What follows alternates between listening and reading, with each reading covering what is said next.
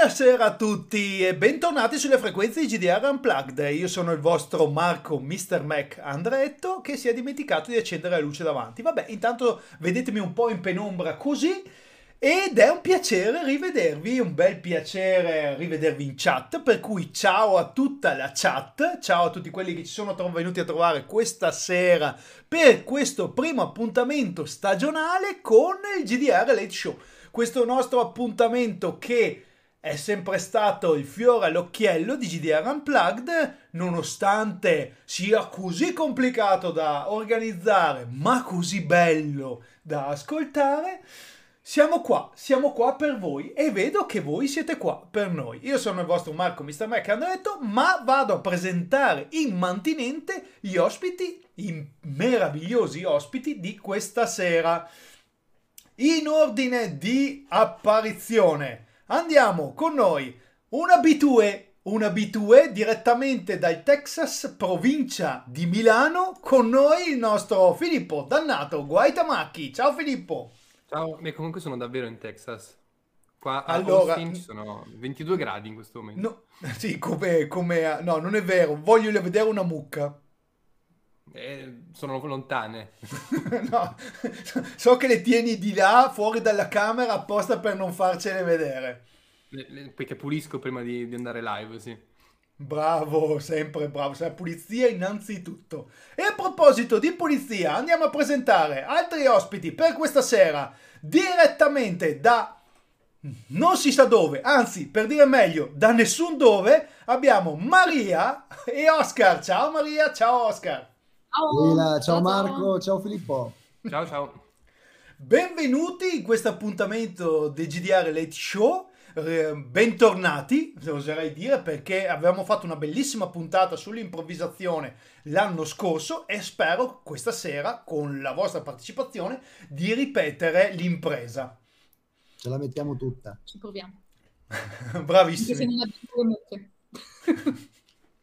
Proseguiamo a presentare direttamente dall'Emilia o dalla Romagna una presenza sicuramente importante per l'argomento di questa sera. Andiamo con noi, abbiamo con noi questa sera forse il figlio illegittimo di Vittorio Emanuele, Simone Bonetti. Buonasera a tutti e grazie Marco per aver fatto riferimento alla notizia trash che sta attraversando lo- la provincia di Modena questa settimana e rimando tutti a Modena Today per saperne di più e non sono io comunque. Sì, sì, io intanto ho sentito che qualcuno dalle tue parti andrà ballando sotto le stelle perché è probabilmente il figlio di Vittorio. Non il figlio del figlio di Vittorio Emanuele, ma il figlio del, di- di- del re. Del. A proposito sei- di quello, stase- stasera puoi chiamarmi Vostra Altezza se sei in dubbio. eh. Come i vincitori della lotteria dicono sempre di no, ma in realtà Esatto. E infine, e infine, direttamente dalla vecchia scuola, o più meglio dalla, dalla rivincita revival della vecchia scuola, ma non solo, con un salame per- sempre pronto e rosso-nero sul cuore, abbiamo con noi Mattia D'Avoglio. Ciao Mattia! Ciao a tutti. No, Mattia ha detto Don Gennaro Capuozzo, tra l'altro, mi sembra. No, sono il figlio legittimo del Gabibbo io in realtà, però non c'è ancora diffusa la notizia. Ma scusa, una domanda, cosa è successo ieri sera negli spogliatoi di Real PSG? È successo quello che doveva succedere, non dirò altro. Da, da quel che so, Neymar ha detto io voglio giocare old school e il resto della squadra ha detto no, io voglio- noi vogliamo giocare teatro della mente. mi sembra, mi sembra perfetto, mi sembra una bella discussione in cui, come nella chat GDR Unplugged, si trova sempre un punto in comune. Per cui venite nella chat Telegram di GDR Unplugged, t.me slash GDR Unplugged, qualcos'altro, non mi ricordo, ma se cercate GDR Unplugged può testimoniare Sua Altezza, Vostra Altezza, lo si trova, vero?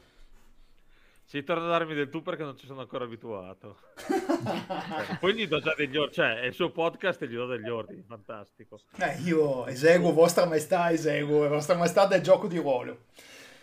Allora, andiamo, visto che il tempo brucia e gli spettatori aumentano, tutti curiosi di sapere di cosa parleremo questa sera. L'argomento, il titolo della puntata è Giocatori versus contro gioco. Quando l'ho proposto anche ad altre persone, mi è stato chiesto: ma cosa intendi? Perché non è che il gioco viene a casa mia, mi punta una pistola alla tempia e mi uccide i bambini, o mi uccide mia moglie, il cane, eccetera, eccetera. E io ho detto, calma ragazzi, ho sentito fin troppe volte sui social, su internet, dire che il gioco è l'ostacolo, che le regole non vanno bene, che l'immaginazione, la libertà del giocatore deve essere totale.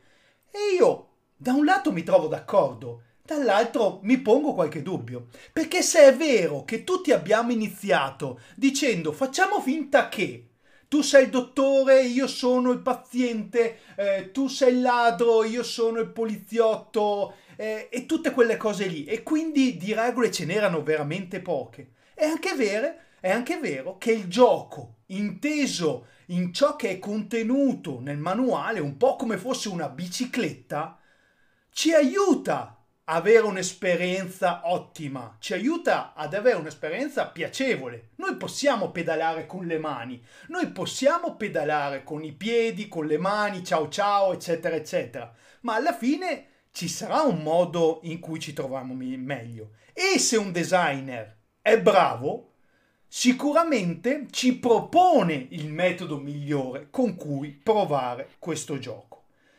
Ora vorrei fare un po' una carrellata e capire se anche voi avete visto queste dualità. Perché nel giocare di ruolo sicuramente c'è una parte fissa che è il gioco e una parte fluida di cui sono i giocatori che interpretano e poi sfruttano il gioco.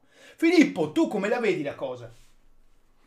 Che cos'è un gioco? Tra l'altro, che, nel senso, se non creiamo i termini non si va da nessuna parte qua. Mi, sembri, diciamo mi, mi sembri Marzullo, eh? mi sembri Marzullo. No, è una domanda legittima, cioè è, è un valido argomento, voglio, voglio, voglio dire.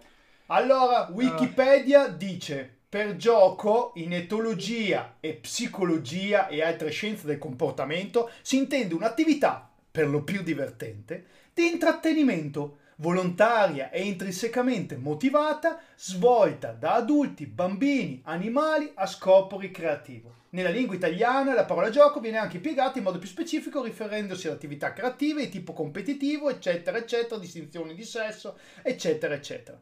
Noi, nel campo del gioco di ruolo, trasmettiamo i giochi per via scritta, i manuali, i PDF, eccetera, eccetera.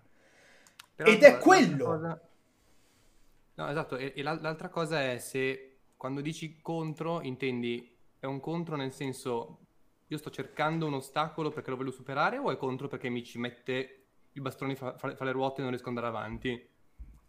Secondo nel me senso, si possono riassumere io voglio o non voglio? Cosa. Non è esattamente la stessa cosa. Perché, perché dici voglio o non voglio? Ad esempio, ehm, se io cerco un, parliamo di una cosa più semplice dei, dei, giochi di ruolo che se no andiamo a impelagarci. Se io gioco a un videogioco, magari lo voglio difficile e quindi sto io giocando contro il gioco e in qualche modo mh, l'esperienza per me è godibile proprio per via di questo conflitto contro il gioco. Quello è un esempio di conflitto. Un altro invece è, cacchio, io vorrei fare questa cosa qua, però il meccanismo che c'è mi, mi, si mette in mezzo a, a, con tipo bastone fra le ruote per raggiungere un godimento dall'esperienza di gioco.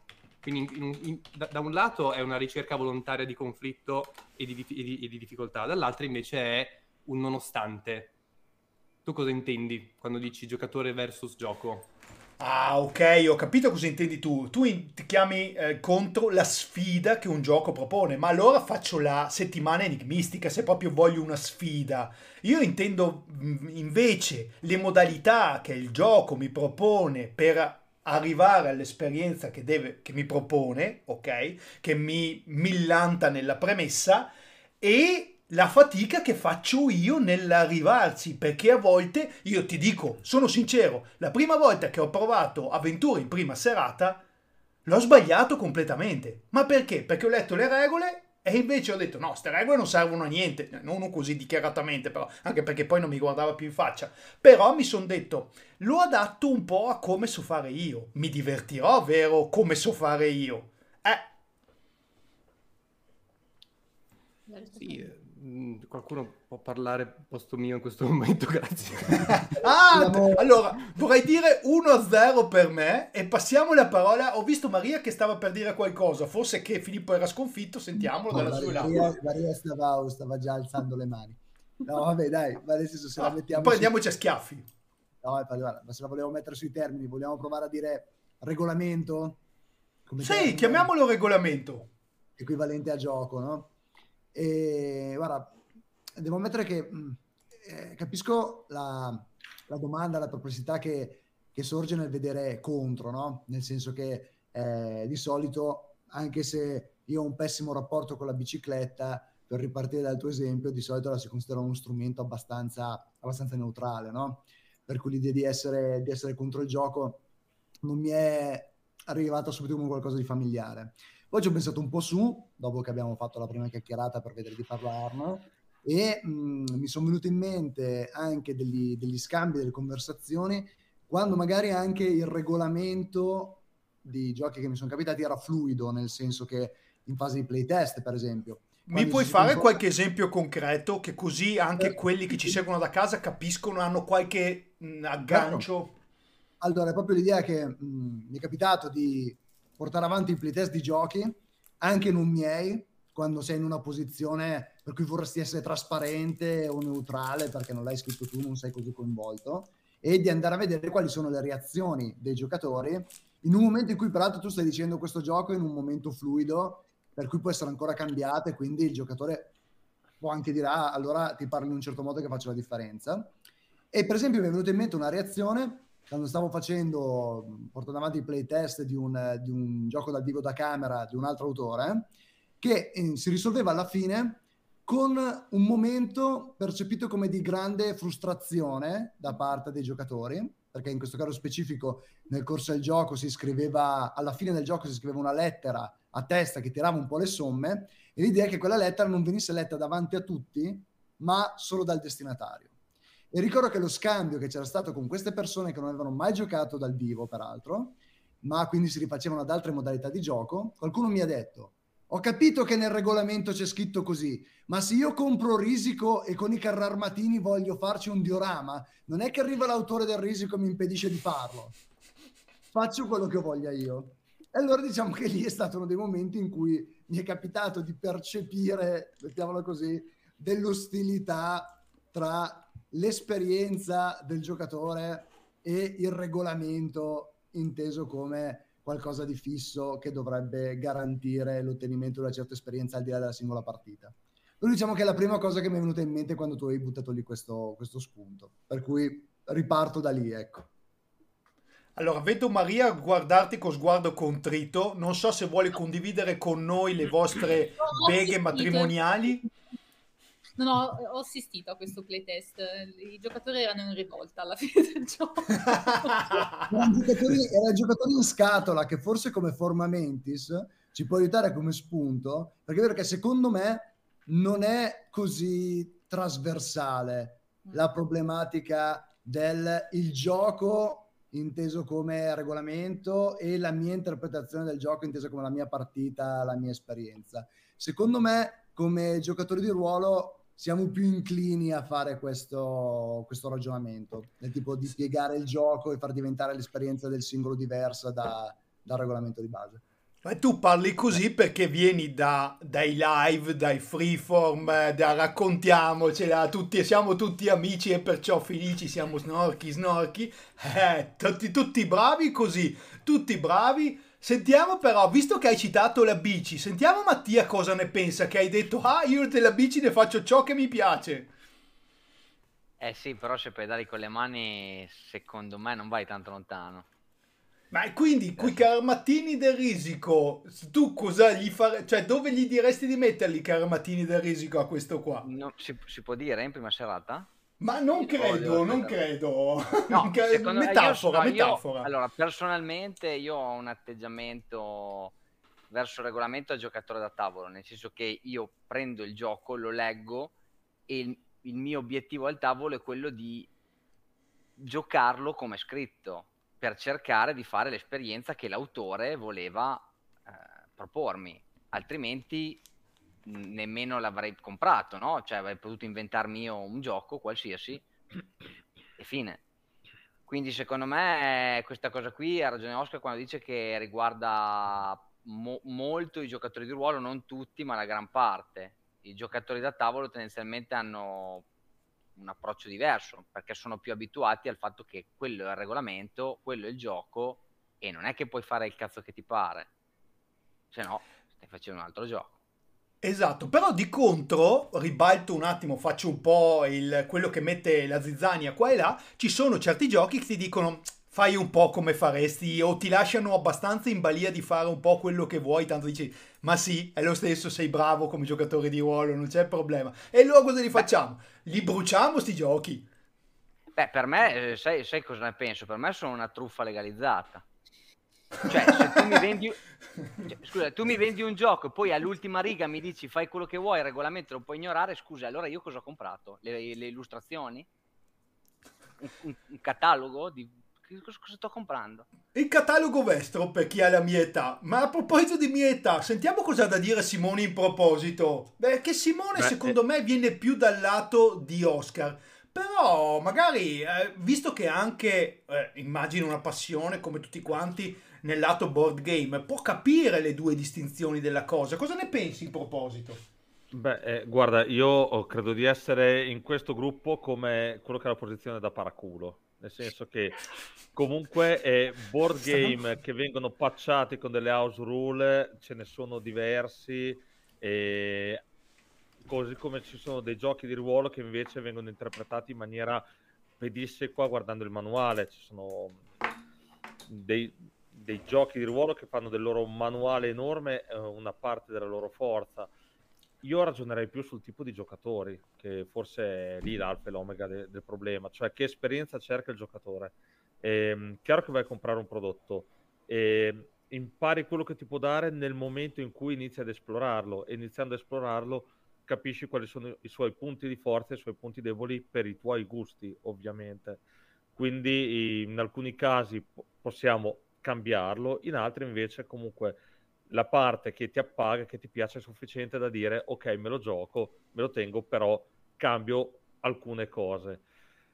Eh, secondo me forse eh, dovrebbe esserci, eh, ribalto un pochino il problema, chiarezza nel comunicare eh, il tipo di esperienza che dà il gioco, ma a 360 gradi, molta chiarezza nello scrivere i manuali, le regole, eh, come voi sapete io per anni ho scritto letteratura tecnica in un'azienda non grande ma enorme e ho gettato dei manuali dalla finestra per disperazione, altri li ho venduti tipo due giorni dopo aver acquistato il gioco. E per me un manuale scritto male, cioè è, è un'offesa che va lavata col sangue, ecco, soprattutto in questo periodo storico. E sì, secondo, secondo me bisognerebbe partire dai giocatori e quindi dare la possibilità ai giocatori di provare il più possibile un gioco prima di acquistarlo. Infatti sono molto contento di quanto si sta giocando e del fatto, tra parentesi, che sta arrivando Play, cosa in cui non sono um, per niente coinvolto, come sapete, ma questa è un'altra storia. Vabbè, vabbè, vabbè, poi vi arriveranno gli spazi promozionali Giorgio Mastrotta, ma ne parleremo dopo. Invece mi inserisco Fagiuolo perché tu hai detto, eh, perché il... E tra l'altro prendendo spunto anche dalla chat dove il nostro Jean ci dice ci sono certi giocatori che eh, non giocano un certo gioco perché trovano quel dettaglio fastidioso e anche tu mi dicevi a un certo punto il giocatore deve anche leggere il regolamento, capirlo, però poi magari adattarlo, metterci mano, insomma sapere con cognizione di causa dove metterci le mani.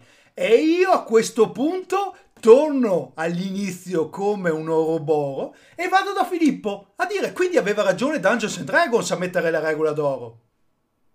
No, ci, ci stavo arrivando, infatti nel senso il 90.000% delle persone inizia da, da D&D, ma anche adesso, cioè nel senso se tu guardi nei siti per cercare i gruppi di gioco il 90.000% cerca D&D e basta, probabilmente perché non conosce altro o perché comunque sta, in- sta entrando in vari altri mezzi di, di- di- di- comunicazione, si sta ibridando di più.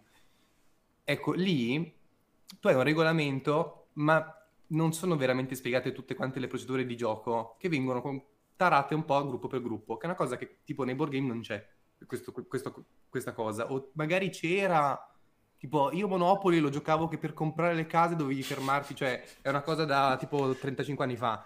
A proposito, Mentre scusa, mi inserisco per una cosa, visto che a noi Monopoli giocavamo spogliando tipo strip e poker. Prima quando mi si sono alzati si sono visti i boxer? Mm, se, se sì, non mi sono accorto. Eh, vabbè, io ci ho provato, ma prego, prosegui pure. Ma eh, chiediamo la VAR al pubblico a questo punto. Chiediamo al pubblico dalla chat, Però devi bollinare la se- marca, cioè lo chiedi Eh. per quello. Marco, io lo so che in realtà tu non porti mai niente sotto, quindi Maledetto. Boxer, inteso. Cioè, neanche il buon gusto. Vabbè, si fa quel che si può, ragazzi. due gocce, di di, mio due gocce di Chanel, due gocce di Chanel e si fa la diretta, via. Torniamo un attimo seri, perché come sappiamo... boxer di, di- di- Marco, no, dicevo, banalmente, una cosa proprio che capita a tutti in, in D&D è tipo, quando tu hai un'interazione sociale, che cosa fai? Le interazioni sociali van- vanno ruolate, quindi non si tirano i dadi. Oppure, no, no, eh, il tuo personaggio potrebbe essere diversissimo da te, di qual è il tuo intento, fai una prova di abilità. Oppure, ruolatela e ti do un, eh, un vantaggio o uno svantaggio in base a come te la sei ruolata in un tiro di, di abilità. Queste cose qui non è che tipo tu compri il gioco e sai cosa vai incontro, dipende dal, dal gruppo che, che- che- che trovi e se, se ti va di sfiga è una cosa che decide il master dall'alto, se ti va di culo se ne parla insieme ed è il gruppo poi che in qualche modo fa fine tuning sulle regole. Che, ripeto, è una cosa che tendenzialmente nel board game non capita, perché nel board game lo apri, lo leggi e lo giochi così com'è. Poi il fatto di dire, eh però ci faccio delle house rules sopra è un passaggio ulteriore. Cioè che tu sei consapevole che stai facendo delle house rule. Nei giochi di ruolo no, non c'è, non c'è questa cosa, è, è come se fosse un- avviene prima. Una- e tendenzialmente avviene nei, nei giochi dove infatti le procedure non sono tanto chiare. Tipo in, in- in World of Darkness è così sempre, perché è figlio di quella cosa lì, cioè di, di quella, di- di quella filosofia di gioco di ruolo che si è sviluppata in quegli anni lì verso quella- quel percorso lì dove in qualche modo tu compravi un immaginario più che... de- oppure no, in realtà tu compri anche delle regole, perché un'altra cosa che capita spesso in questi gruppi di gioco è che c'è il, in qualche modo il gusto di dire se c'è su un manuale ufficiale vale di più, piuttosto che una cosa che ho inventato io a minchia. Sì, ma E- non è che può essere il sushi che prendo solo quello che mi fa comodo in quel momento lì. Cioè, come faccio ad arrivare all'esperienza di- che mi promette il gioco se io lo fa- ne faccio quello che voglio? Ma come mangia il sushi Marco? Perché Esatto, Questa è la sì. vera domanda. comunque. Eh, allora, intanto mi Certo stendo che- nudo, poi me lo faccio mettere sopra. Ma no, no, adesso mi Ah, torno. Dimmi dove vai che così lo evito, Così grazie. non va. Come lo evito? Non so queste Ma- cose. Beh, È anche lo sponsor del canale, non dire certe cose.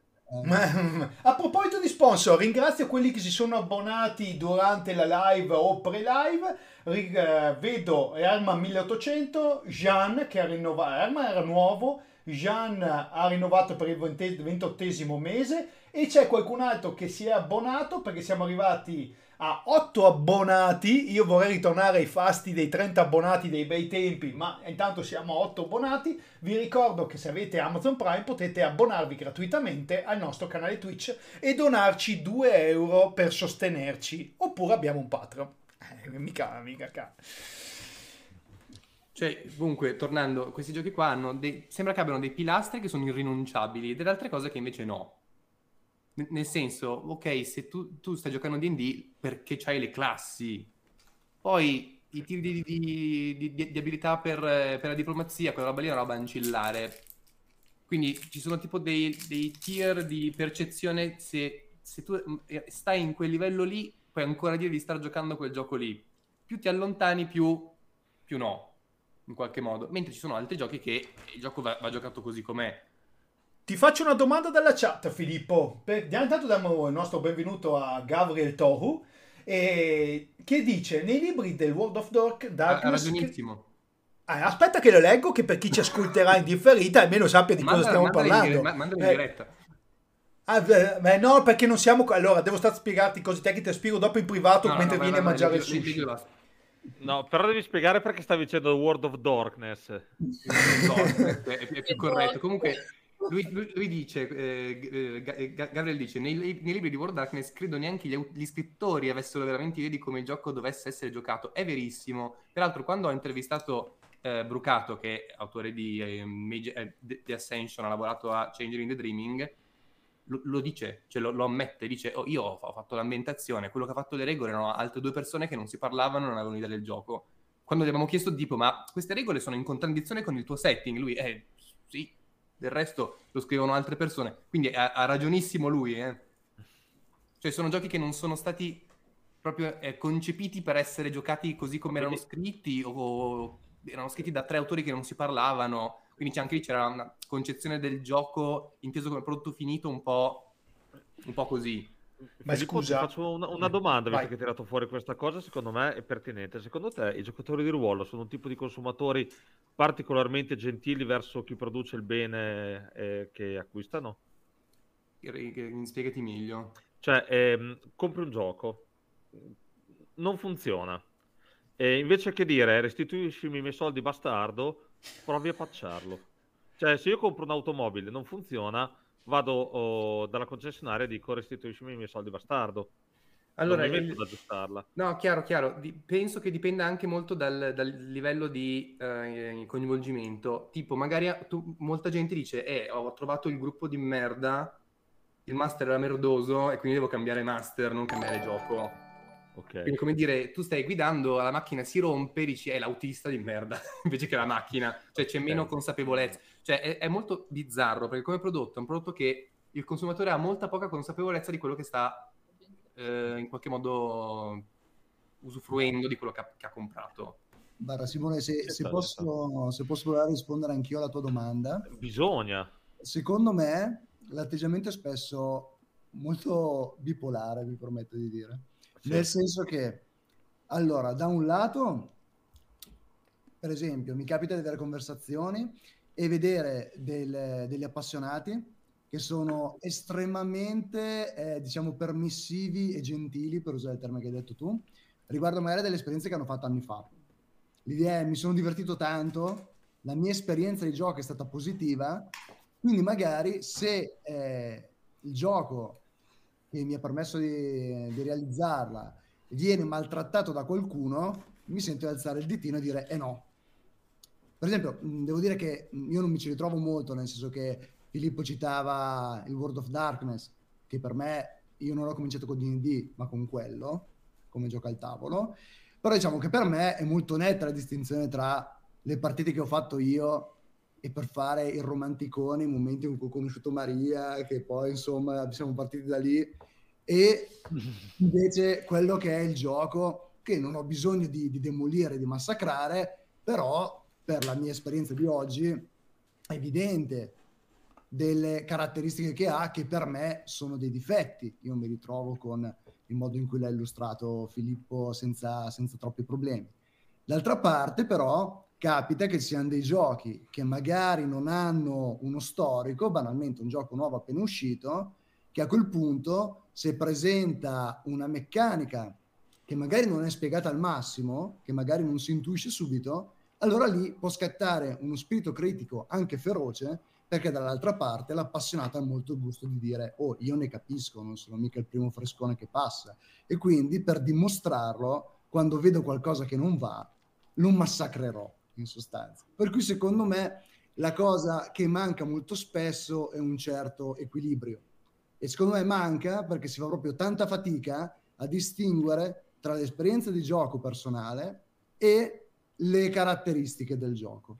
E in questo, giusto per, io mi permetto di dire, visto che Marco prima ha cercato in maniera tendenziosa di dividere dei cuori rossoneri come me e Mattia, non è che c'è una contrapposizione tra dei giochi che possono essere magari più regolistici o comunque che veicolano un certo tipo di esperienza e nel mio caso il gioco dal vivo, nel senso che nello specifico i giochi che facciamo noi da camera, proprio perché hanno un'esperienza estremamente focalizzata e basata su due regole in croce, come Simone sa benissimo avendo scritto anche lui, tutto lo sforzo sta nel fatto di dire quelle regole lì io te le devo trasmettere nella maniera più precisa e adamantina possibile, mettendoci anche delle cose che a volte neanche nei giochi in scatola lo dico per evitare contraddizioni tra tavolo e tutto quanto, 3000 termini, i giochi in scatola ci sono, nel senso che tante volte un gioco in scatola ti spiega una regola e soprattutto una volta non ti spiega che cosa c'è sotto quella regola lì, cioè banalmente non ti spiega la strategia migliore per approcciare il gioco usando al massimo le sue regole. Diciamo che andando avanti con il tempo, adesso lo fanno anche alcuni giochi in scatola, e mh, secondo me eh, noi abbiamo il vantaggio che a volte proponendo dei giochi con poche regole ci possiamo soffermare molto su quelle ed è il classico valore degli esempi di gioco, del spiegare al giocatore guarda questa regola che magari ti può sembrare un po' strana, guarda che in realtà ha questa funzione e ha questo valore, cerchi quasi di convincere il giocatore a dire non cambiarmela perché è fondamentale. Perché a volte secondo me il problema che c'è è che il giocatore, soprattutto il giocatore esperto, può avere il classico vizio di dire vabbè, ma io la so lunga, di conseguenza lo capisco subito se il gioco non funziona e lo cambio subito, anche al primo tentativo. Allora a quel punto diventa veramente difficile entrare in comunicazione col gioco perché non gli hai dato una vera chance, secondo me. Ci sta, ci sta. Sì, del resto spesso queste discussioni purtroppo vanno in una direzione del creare categorie di giocatori, quando in realtà è una situazione molto più fluida, come giustamente dicevi tu, Oscar, perché magari c'è chi, c'è chi è affezionato a qualcosa che fa parte della sua storia, c'è chi magari si crede particolarmente competente su un tema, c'è chi parte prevenuto, maga- e magari è la stessa persona che ha tutte queste caratteristiche. Sì. Assolutamente. Posso essere... però- oh, però, vai, vai Mattia, vai, vai, che so che dirai discorso- quello che voglio dire anch'io. No, non credo, però il discorso sulla consapevolezza dei giocatori di ruolo secondo me è un discorso importante, cioè il giocatore di ruolo è secondo me molto poco consapevole eh, di quello che sta facendo. Ehm, non, non lo dico, no, sembra una cosa offensiva, non è un giudizio, non è un giudizio di valore, però io faccio sempre un Sembrava. esempio. No, no, non è un giudizio di valore, cioè è proprio che manca la cultura ludica. Ah, Completamente. per una volta hai detto una cosa intelligente. Completamente. Manca completamente. Io faccio sempre un esempio, visto che siamo nel eh, momento esempi e, e ricordi. Se io penso in associazione a tutte le persone con cui ho giocato negli anni, io ho visto tantissima gente giocare a D&D in un certo modo, che è un modo eh, che mh, metteva da parte tutta una serie di regole viste come orpelli, che si creava un certo tipo di procedure e che, guarda un po', se prendiamo in mano Dungeon World o un PBTA, è tutto quello che poi è stato, diciamo così, codificato nei PBTA. Poi però queste stesse persone metti in mano un PBTA dove gli dici guarda, questi giochi si giocano così, come vuoi tu, come hai fatto fino adesso, e funzionano. Funzionano. Questi funzionano se li giochi così, l'altro no. Questo sì. E ti dicono che quel gioco è una merda e non è D&D. Allora, secondo me c'è un grosso problema di consapevolezza, con tutto che io gioco anche a D&D, eh, non è una, una critica a D&D, però manca veramente tanta mh, consapevolezza nei, nei giocatori di quello che stanno facendo. E il D&D, e io questo è un discorso che faccio sempre, farò eh, fino alla fine dei tempi, ha il problema che non è più un gioco, è un brand, D&D è la Coca-Cola, e quindi se non è D&D non va bene. Quando Potresti- poi hanno fatto i blind test sulla Coca-Cola, la gente preferiva la Pepsi, tra parentesi. Eh, tra l'altro. Ed è una metafora molto interessante, un parallelismo molto interessante. Eh, Volevo chiamare l'Apo per parlare di Coca-Cola. Lui fra Coca-Cola e Coca-Cola Zero dice che c'è una differenza della Madonna. Io non capisco niente. ormai non No, cioè, io la sento Ah, molto. vero. Si sente molto, sì. No, ah, sì. po- No, no, Esatto. giuro, io, io- No, no, ma ci, credo, ma ci credo, ma ci credo. Sono io che evidentemente ho le papille gustative spasate. Però per me è una finezza. Sento, sento il sottocoda di volpe nella Coca-Cola Zero. È un po'.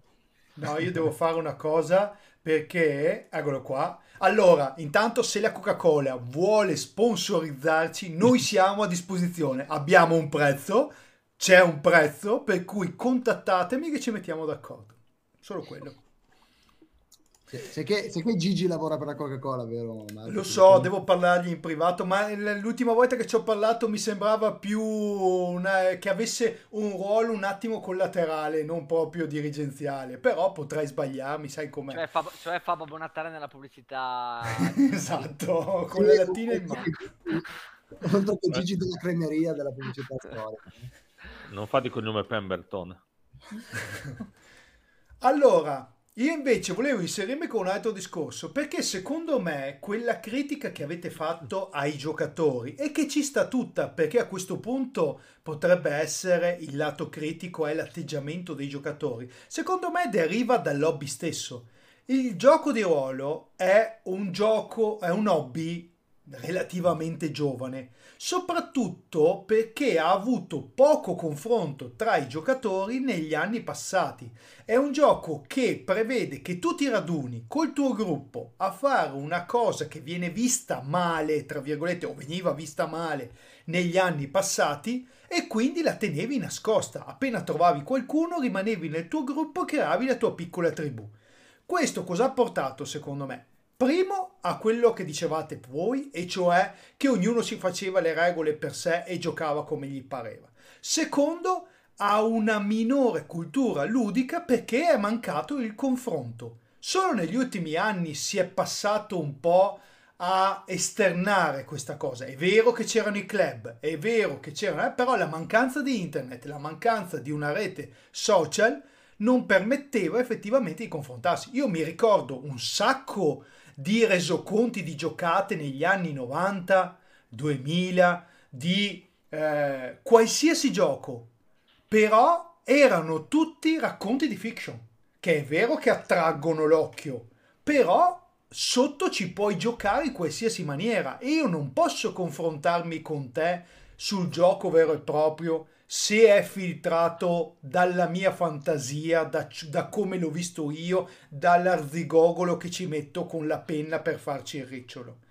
Quindi è vero che i giocatori sono stati plagiati, sono stati deviati, sono stati questa cosa, però secondo me la colpa è dei giochi che ci sono stati finora, che lasciavano troppo al fai da te cioè, cavolo, è come se mi dessi un pezzo di legno, una sega e mi dicessi, beh, vabbè, più o meno si fa così, ora fammi un mobile. Eh, che ca... No? Dai, qualcuno abbia qualcosa da dire? Sì, cioè è anche vero, c'è anche da dire che ormai sono un, po' di anni che eh, comunque esiste. 20 tipo. Oh, dai Mattia che ci fai sentire tutti vecchi. Cioè, eh, Capelli bianchi, eh. Eh, Se parliamo degli albori del, del lobby, è chiaro che i regolamenti magari erano un po' quello che erano. Adesso c'è un'offerta che è estremamente varia, variegata, vasta. eh, c'è tutta la possibilità di documentarsi, di giocare online, di andare a convention, di fare questo genere di cose. Cioè, secondo me a un certo punto è più che altro una questione di inerzia. Non lo so, cioè non so come dire. Ehm, inerzia, sì. Posso, posso dire una cosa Malvagio, provocatoria? Io lo so cosa vuoi dire, Oscar. Lo so cosa vuoi dire. Vuoi dire che le regole hanno rotto il cazzo. Ah, guarda, quello lo lascio dire. Soprattutto quando devi scrivere i manuali. Es- esatto, guarda, quello tira un po' tantissimo. Eh, guarda, io devo dire che cioè, se guardiamo il gioco di ruolo e guardiamo le sue caratteristiche rispetto ad altre modalità di gioco, per esempio, uno è sicuramente quello che hai detto tu, cioè che c'è questo lato di finzione di racconto e molto spesso quando si gioca di ruolo ci si finisce anche portati da altre, diciamo, velleità creative, no?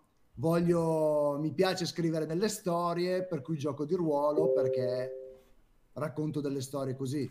E lo dico perché, per esempio, vale per me. Oppure eh, mi piace, sono appassionato di, di teatro e così via, eh, vado a giocare dal vivo perché interpreto un personaggio. Potrebbe valere molto, per esempio, per Maria che è qua di fianco a me, nel senso che comunque è una versione con un accesso più semplice, non hai un pubblico, non hai un giudizio dall'altra parte, non devi ottenere un risultato, ma ti diverti con delle cose in comune. Per cui tante volte si arriva ad avere un risultato che, come dicevi tu Marco, è difficile da valutare dall'esterno, perché la storia può essere interessantissima e non essere stata spinta dal regolamento, ma dalla creatività dei partecipanti. Scusa, apro una, pa- scusa, apro una parentesi perché cosa? È fatto di vita verità, cioè dimmi il te stesso, guarda il te stesso di 15 anni fa, di 20 anni fa, quello che è.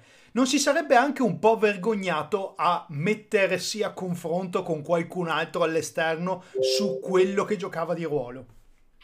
Non sono, non sono il tuo uomo perché la faccia tosta da questo guarda io proprio de- È sbagliato. del, cioè, del giu- cioè, del giudizio sociale dell'esterno cioè veramente me ne è sempre fregato molto poco quindi quel lato lì l'ho sempre vissuto molto poco Beh, sicuramente sapevi che c'erano delle nicchie che erano più mh, fertili rispetto ad altre. Adesso invece il eh, il roleplay aziendale ci ha rovinato anche da quel punto No, di vista. guarda, cioè, secondo me più che altro è il fatto Scusa, che proprio perché te lo vivi col tuo gruppo, tante volte nel senso, cioè non è che dici c'è una eh, competizione o pressione con altro, quantomeno per me non è, non è mai stato così.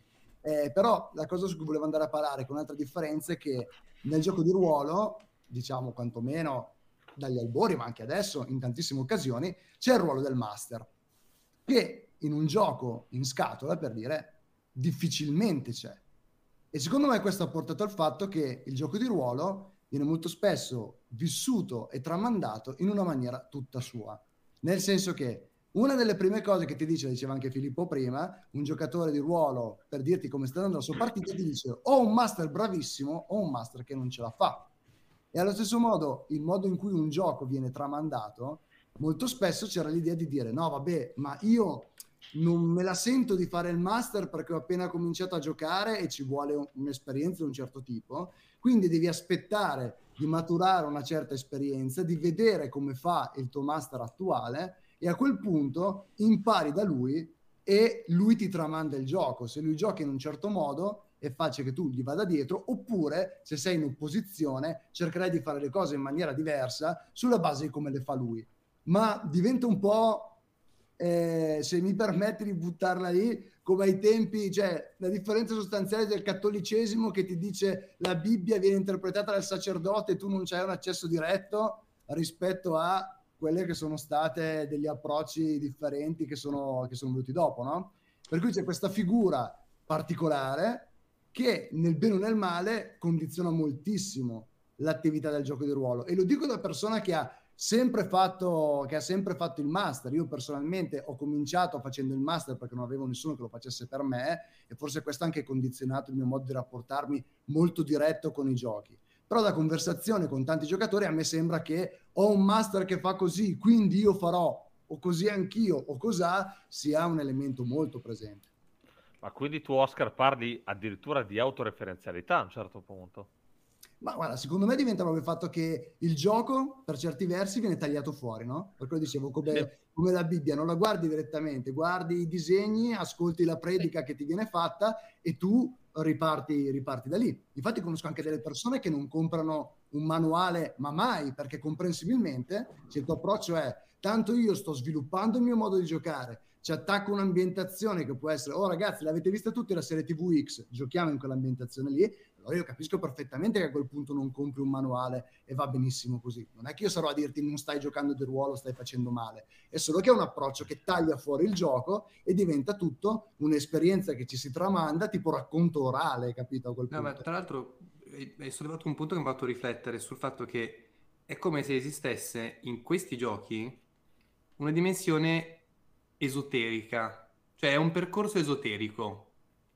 Nel senso, è, è come se fosse l'ingresso dentro una setta o, o un culto, che è un aspetto che invece manca in quei giochi di ruolo che invece hanno le regole con le procedure.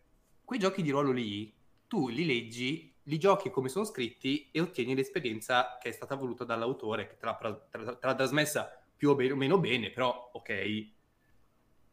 In giochi invece più con un regolamento che non ti dice le procedure, ma ti dice un po' di roba, tipo World of Darkness, Dungeons and Dragons, per dire i due più importanti, però poi si apre un mondo. Lì invece c'è l'aspetto di iniziazione esoterica all'esperienza. Ed è pro- forse uno dei motivi per cui gente che prova invece giochi con delle procedure eh, belle ferree non, non è che si, si attiva più di tanto. Dice carino, però non è quello che cercavo.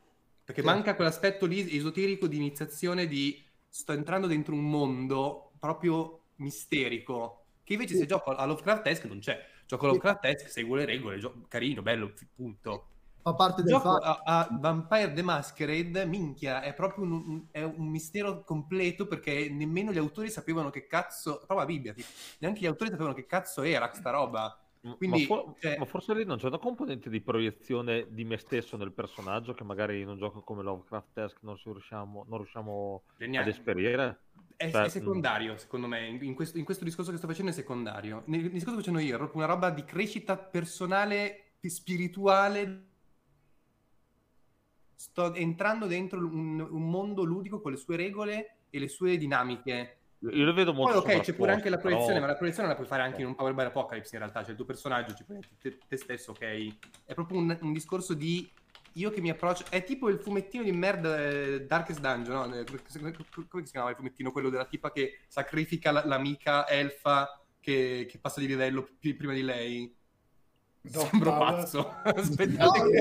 no, no, no. Ma sì, era famosissimo, aspettate. Eh, Ma Ah, sarà Dark no. Tower, Anche- sarà. eh? Sarà Dark Eh? Tower.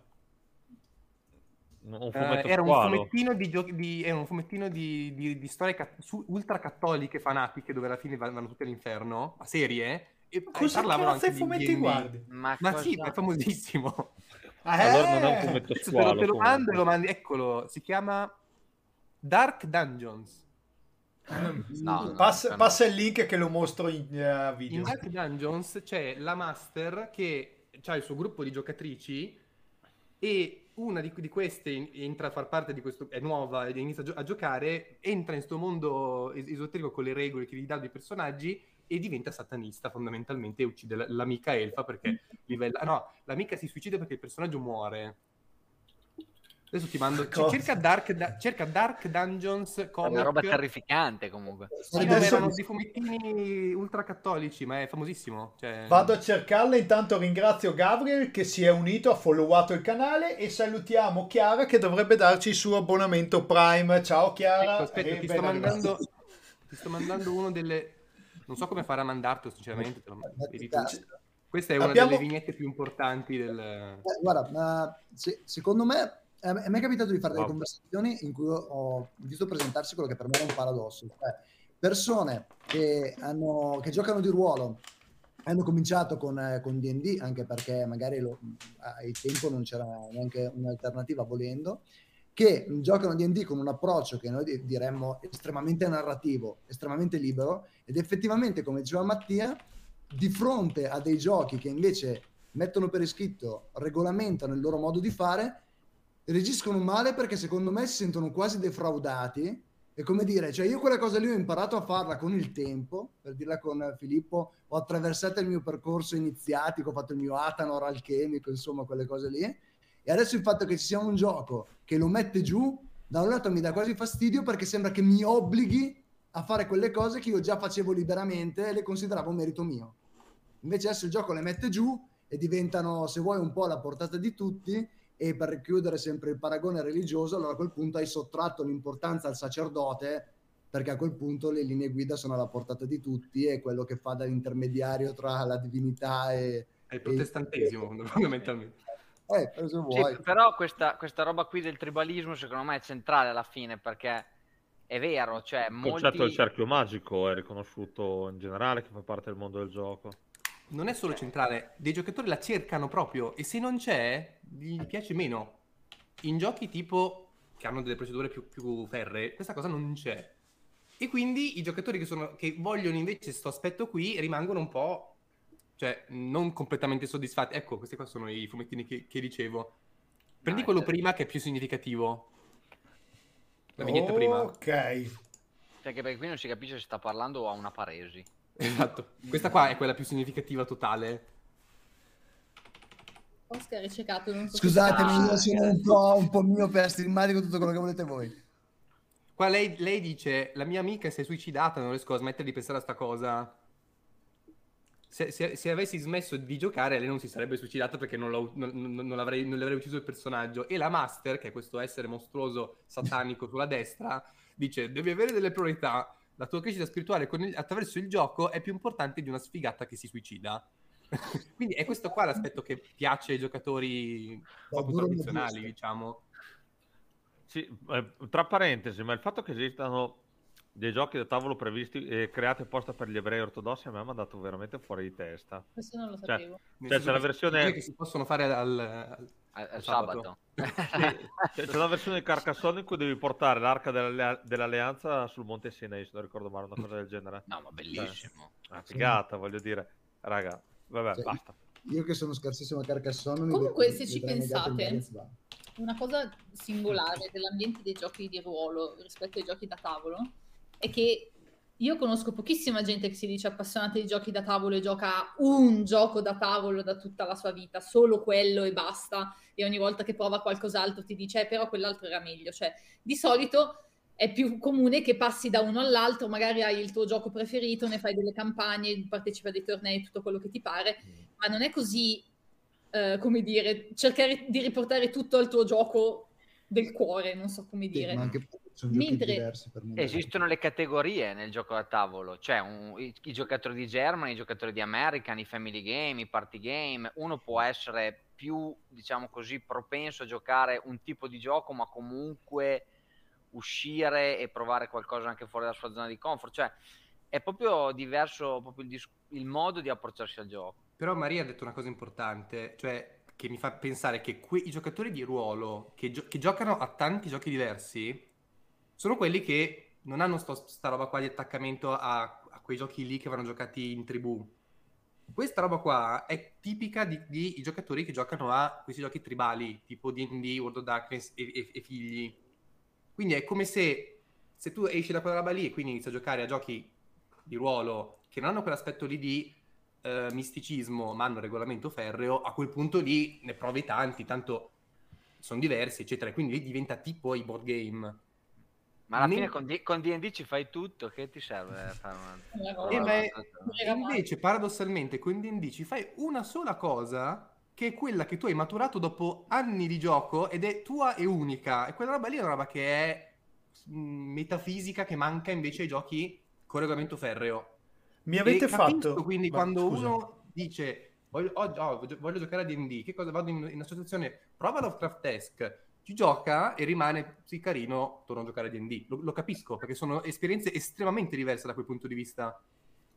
Allora, volevo citare due cose. La prima è, eh, il nostro Gabriele, scusate, ho perso il messaggio, eh, a cui risponde anche Chiara. Allora, Gabriele dice: Ci sono un sacco di giocatori che giocano a DD narrativo perché, per esempio, il filtro delle meccaniche PBTA eh, cambia un attimo per loro la prospettiva e li allontana da quello che vogliono fare, se interpreto bene il messaggio. A cui Chiara risponde non solo, ma facendo il gioco tolgono al giocatore, ah, quello sta rispondendo a voi, dice non solo, ma facendo il gioco tolgono al giocatore la libertà di gestirsela come gli pare a lui, che per alcuni è anatema. Mi aggancio a questo discorso e a quello che mi avete fatto pensare voi sul discorso tribalismo ma anche ritualità. Perché ho sempre notato che nel mondo del gioco di ruolo, ma nell'umanità in genere, c'è il bisogno di aggregazione e, la- il bisogno di appartenenza. Il gioco di ruolo è semplicemente un sintomo di questa cosa, cioè molti giocatori di ruolo hanno bisogno di fare gruppo con altri che possono chiamare tra virgolette gruppo di gioco, ma che in realtà sono un gruppo famiglia. C'è il master che è quello che legge il regolamento, c'è quello pignolo e matematico, c'è quello più fantasioso, c'è il fancazzista, eccetera, eccetera, ma sono tutti abbastanza archetipali. Ora, mi chiedo se il fantomatico problema e la dualità di cui stiamo parlando non vada anche a ricercarsi eh, in una differenza di focus. Come diceva Oscar prima, ma hai ribadut- ribadito anche tu Filippo parlando delle differenze per esempio tra giocare l'Overcraftesque e giocare D&D. Quando c'è una figura rituale che interpreta il libro messianico e lo rivela al gruppo, diventa il giocatore e il gruppo stesso centrale nell'esperienza e nella ritualità. Mentre in giochi come l'Overcraftesque, simili a board game, in cui è il gioco che detta le regole e tutti i giocatori possono leggere il libro religioso, fede, chiamate ludico, eh? allora si perde questa carica spirituale, questa carica emotiva, questa carica di aggregazione. Perché non, al centro non è più una persona del gruppo che poi tiene attaccate a sé gli altri, ma è il gioco e se il gioco può essere cambiato ogni settimana, allora non c'è più motivo di stare assieme. No, no, ho capito, è chiaro. Quello che trovo buffo è che in realtà, secondo me, per esempio, avere un regolamento più stringente o comunque semplice che si può leggere tutti insieme sul momento, per me lascia molto più spazio a quella che dovrebbe essere veramente l'interazione creativa costruttiva tra persone. Mi, cerco di spiegarmi meglio. Cioè, secondo me non è così vero che l'aspetto di gruppo non esiste in giochi dal regolamento più stringente. Non so come dire. Nel momento in cui eh, gioco Lovecraftesque, è vero che non c'è tanto da discutere, non c'è un master che ti deve spiegare come funziona la regola tal dettagli o, o a cui tu ti rivolgi perché ti deve mostrare la via, ok? Però all'interno del gioco c'è tutta quell'enorme spazio condiviso che è la nostra creatività dove di fatto andiamo a costruire insieme eh, una storia e secondo me il, la relazione sociale si crea proprio anche nel eh, costruire insieme pezzo per pezzo mh, mm, questa storia, questa esperienza di gioco, per cui si vengono a creare delle interazioni sociali anche molto sane quando si riesce, per cui eh, io ti do uno spunto, tu lo prendi, lo elabori, ne crei qualcosa di forte per il tuo personaggio, che diventa a tutti gli effetti un'esperienza creativa ed emotiva condivisa, ok?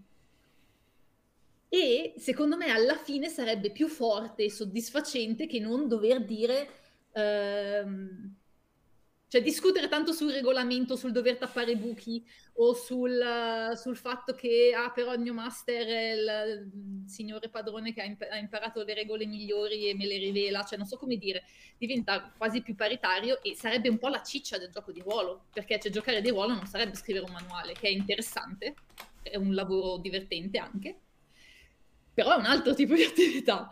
Cioè se voglio scrivere un gioco di ruolo con qualcuno, scrivo un gioco di ruolo con qualcuno, se voglio giocarlo, lo gioco cioè sono proprio due cose diverse.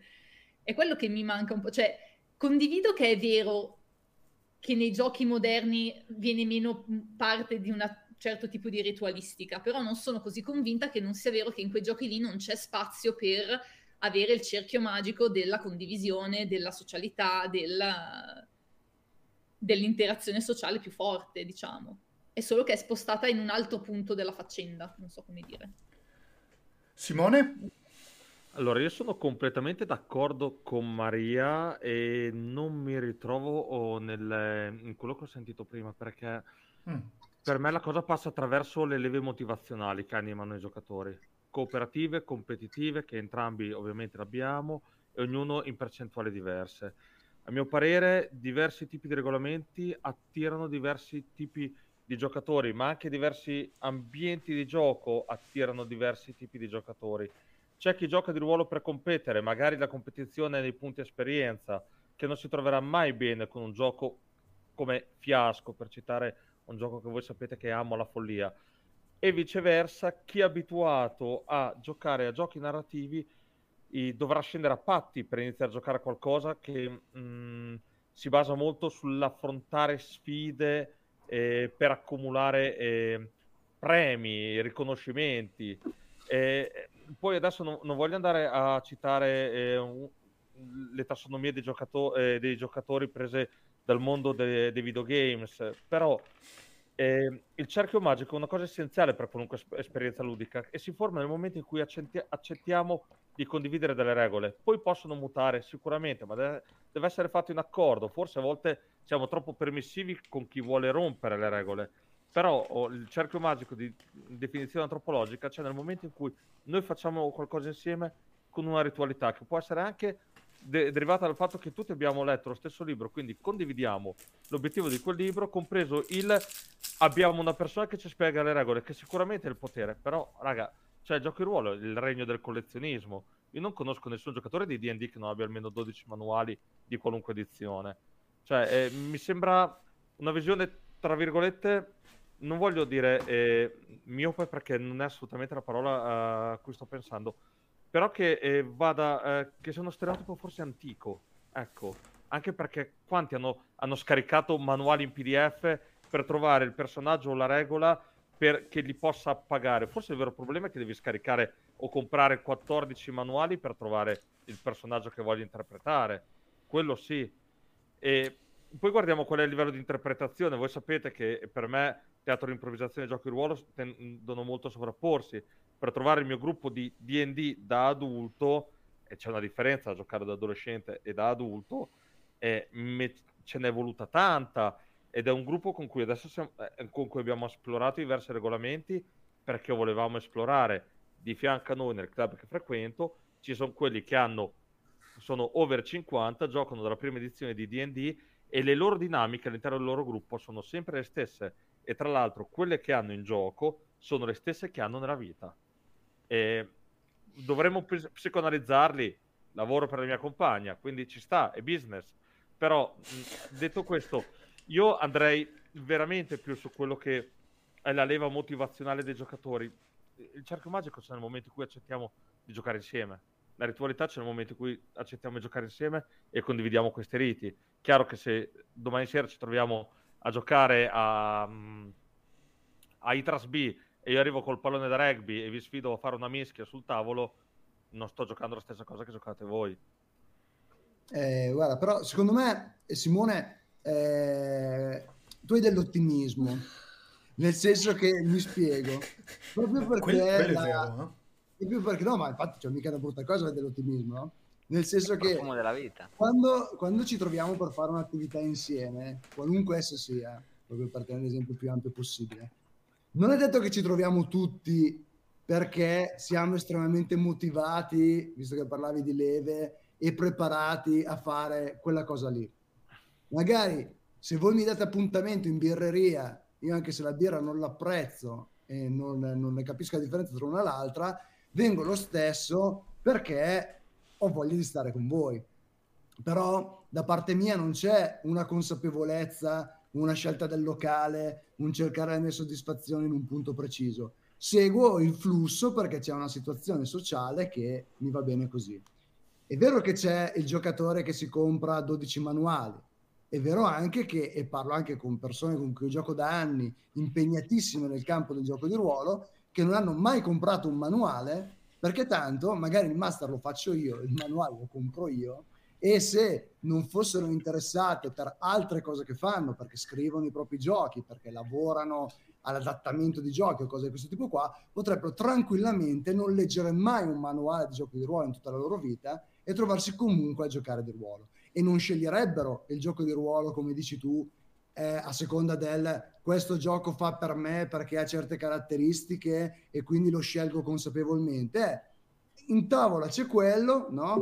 Quindi o mangi questa minestra o salti dalla finestra e in realtà non ti pesa neanche perché tanto c'è sempre stato solo quello in tavola. Quindi tu non hai l'idea che puoi scegliere. Non è come nel gioco in scatola dire vabbè, devo giocare poco, faccio un filler, una cosa semplice perché non ho voglia di spaccarmi la testa, gioco quello. Voglio passarci la serata e fare una cosa competitiva, gioco un German complicatissimo e mi metto in gioco quel punto di vista lì.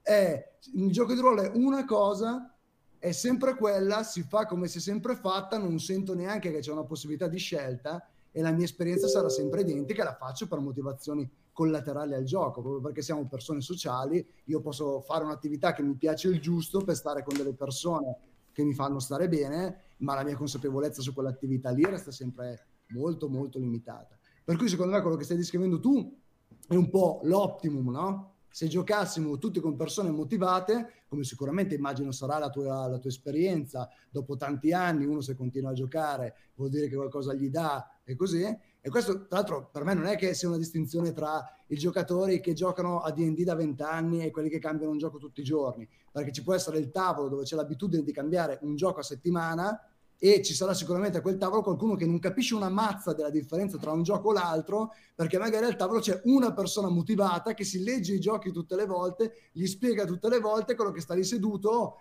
eh, va un po' con la corrente, nel senso, non è che sia una garanzia sì, certo, certo, certo. Tavolo, no? Dico solo che però ci sono sicuramente delle persone che per motivazione, tempo, voglia, quello che ci pare, vivono l'hobby in maniera più passiva e meno consapevole certo. rispetto a come la stai descrivendo tu. Per cui secondo me ci sono delle sfumature differenti. Ecco. Tre quarti dei giocatori che conosco io sostituiscono la birra o il calcetto col gioco di ruolo e qualsiasi cosa ci sia sul tavolo è indifferente, anzi il fatto che ci sia DD è più comodo perché gli permette semplicemente di tirare i dadi quando il master glielo chiede e per tutto il resto del tempo non, non, non richiede un livello di attenzione e di impegno. E questi sono in, in, anni che gioco. Io ho conosciuto molti più giocatori così che non hanno un manuale a casa di quelli della cerchia ristretta che invece comprano tutto,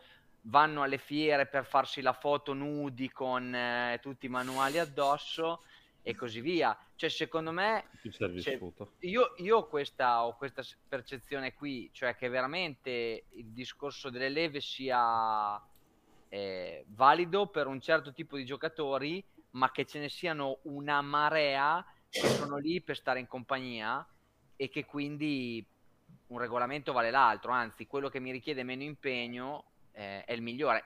Infatti, nella mia esperienza, i giochi tradizionali hanno sempre avuto la meglio su quelli moderni perché non richiedono nessuno sforzo creativo perché lo sforzo creativo è lo sforzo più grosso che la maggior parte dei giocatori di ruolo che conosco io vuole evitare.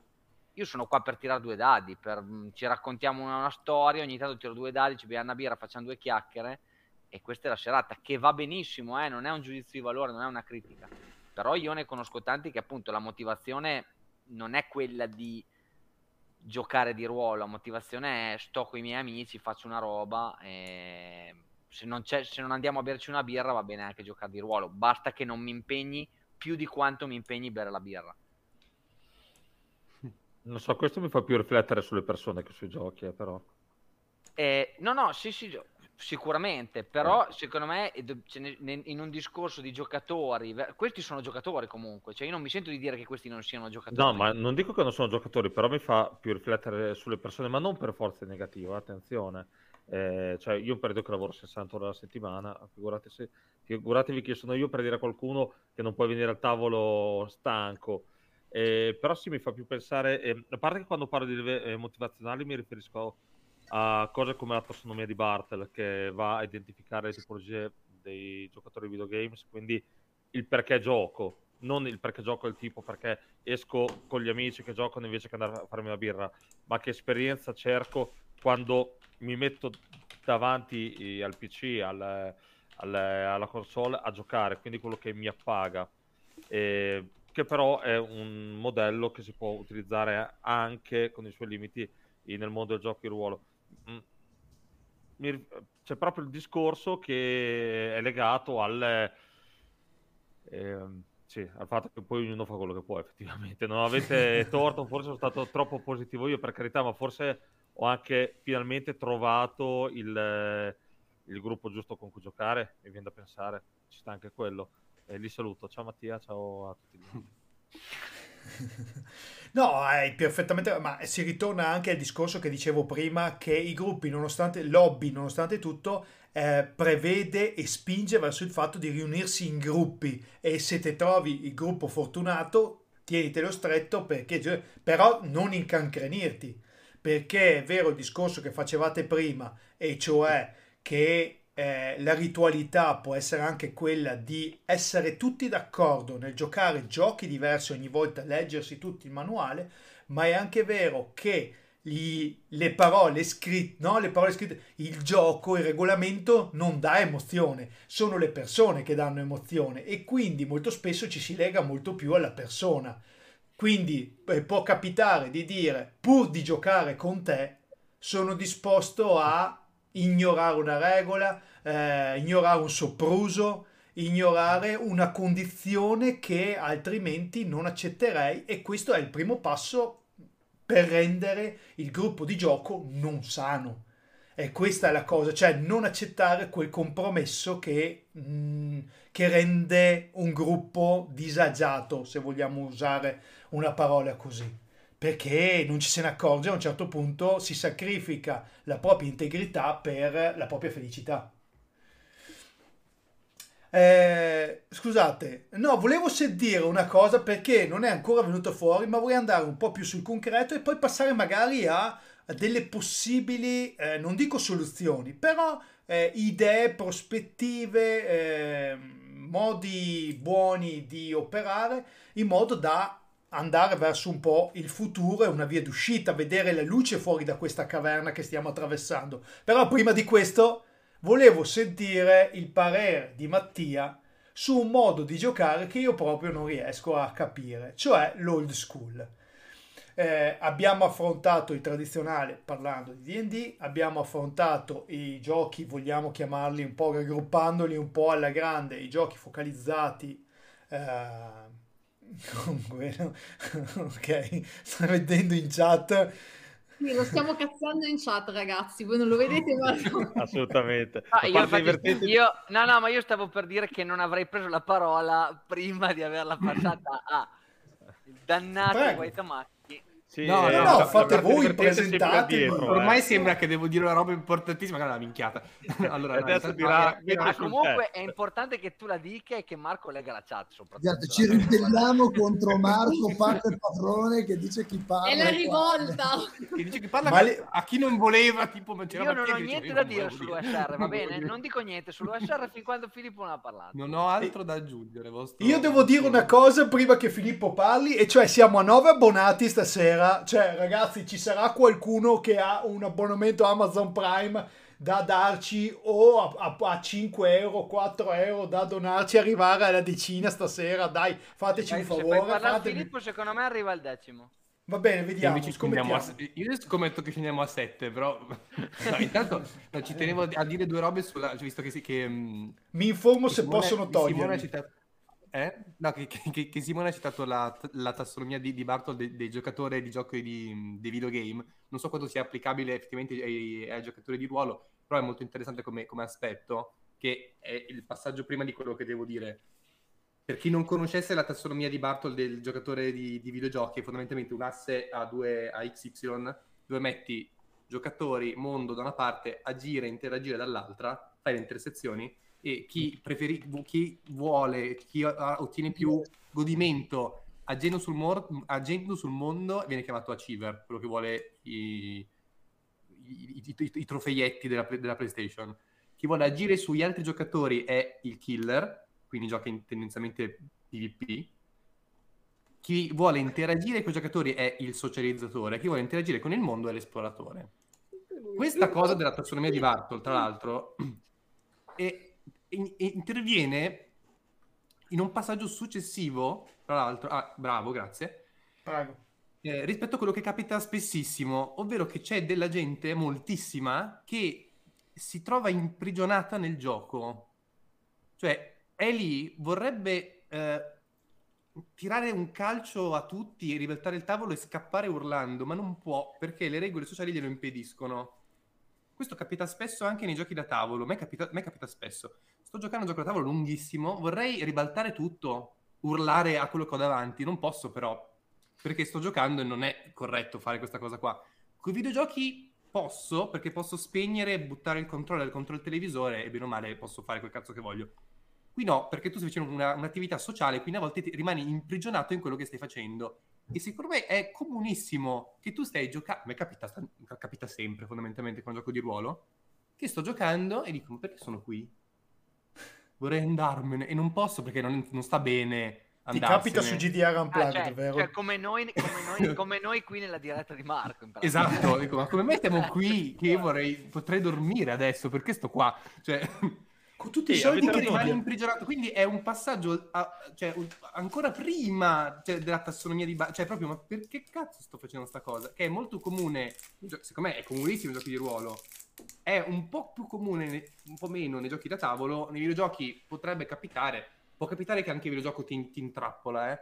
Tipo, magari rimani ossessionato da, da, un gioco, vorresti fare altro, ma, ma visto che c'hai l'ossessione di avere tutti, tutti i tuoi trofeietti, sei costretto a, gio- a giocarci ancora però almeno lì te la vedi tu con la tua dipendenza e basta. Mentre nel, nei giochi da tavolo, nei giochi di ruolo, è questa cosa del, di non voler spezzare il gruppo, come anche non soltanto la stessa sessione, ma proprio il gruppo.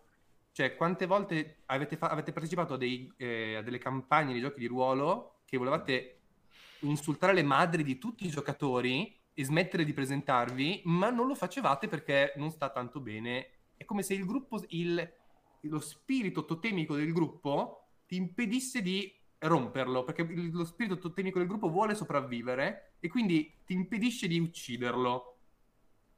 Ah, non si fa quindi? Perché io... No. La prossima volta allora non lo farò. Tendenzialmente per farlo devi serve un grosso Sì, sforzo sì, di sì, volontà no, no, no, per ma hai- a, no, ma a, a, a, è- è- così, è così, sono perfett- pienamente d'accordo. Che Ma è così nel, che... nel discorso gioco contro giocatore, peraltro, che il gioco stesso ti imprigiona e ti obbliga a giocare, tipo, tipo Jumanji. E diventa un Esatto. po', secondo me, come il dilemma dello scommettitore, nel senso che cominci a investire Eh, sì. in giochi di ruolo ti chiede di investire tanto, no? Rispetto ad altri giochi. Mm, sì. Perché Esatto. magari il gioco in scatola sei abituato al fatto che spesso dura una serata, non No, ti infatti. chiede di metterci del tuo, intese come tu che ti sbilanci a raccontare delle cose che qualcun altro potrebbe considerare delle scemate. Una volta che non bari, bene o male, hai fatto la tua parte. Mentre il gioco di ruolo ti chiede tanto. E più tu ci dai, infatti il classico discorso del... eh, a me è capitato di recente, senza fare nomi e cognomi, di leggere in una, dei commenti a un canale che parlava di, di giochi, eh, un commento del tipo, sì beh ma mh, eh, tu stai provando, a chi faceva i video, tu stai provando tutta una serie di giochi eh, one shot, eh, ma eh, se non hai provato a fare una campagna che dura tre anni, anni. esatto, in cui tu sei stato sempre a interpretare lo stesso personaggio, non sai cosa sia veramente giocare di ruolo. Secondo me questo è indicativo di come viene percepita molto spesso l'idea che finché tu non ci hai investito oltre un tot, non sei un vero pro, cioè non sei un vero iniziato per tenere il nostro... Eh, infatti è un po' sempre. Tra l'altro è pure peggio del dilemma del- dello scommettitore, perché il- lo scommettitore dice continuo a perdere perché cazzo la vol- la- adesso vinco. Invece no, tu dici fa cagare, fa cagare da morire, eh, devo cercare una via di uscita e non la trovo, ma so già che fa cagare. Cioè non è che dico magari la prossima volta è bello, lo sai già, ma qualcosa ti impedisce di andartene e di non presentarti, o- o- sì, oppure si, si, si ghosta semplicemente. Il ghosting è molto comune peraltro nel, nel- nel mondo dei, giochi- dei- dei giochi di ruolo, specie online. Sì, tra l'altro molto più che su Tinder, da quello che mi raccontano. Molto di più, cioè eh, nel mondo dei, dei giochi Beh, di ruolo anche è, perché- è- la percentuale è del 97% il ghosting. Anche perché in teoria su Tinder sei lì per... Insomma, eh, non è che sei lì per gostare, insomma. Insomma, Ah, da quello che ti racconta- Tendenzialmente sei lì per fare altro. No? Eh, Io mm, Comunque, se parlo per Tinder, sentito se dire, Tinder- se Tinder ci sta guardando, il signor Tinder può sostenerci. Esatto. Aspetta, Eh, aspetta, aspetta, no, no, queste cose, da euro, noi, no. queste cose è da noi si fanno bene, vai. Eccoci, allora Tinder, amico Tinder, non so chi tu sia. Se vuoi sostenere GDR Unplugged, dove ti stiamo facendo una pubblicità spietata, fallo. eh, tanto GDR Unplugged ha un prezzo, Marco dice sempre così. Vai, pompa, ci, si pompa. mette com- ci si mette comunque d'accordo e noi giocatori di ruolo peraltro in qualità di grandissimi segaioli siamo anche dei sostenitori di Tinder quindi la cosa si poi torna a vice- vicendevolmente quindi sostienici non era Bravo. Eh, che spietatezza della descrizione. Cioè, facci vedere l'OSR che sono settimane che io Ah, ti ecco. faccio per cercare di Ah, no. no Però cosa... immagino la, la categoria Bald Guy Shows OSR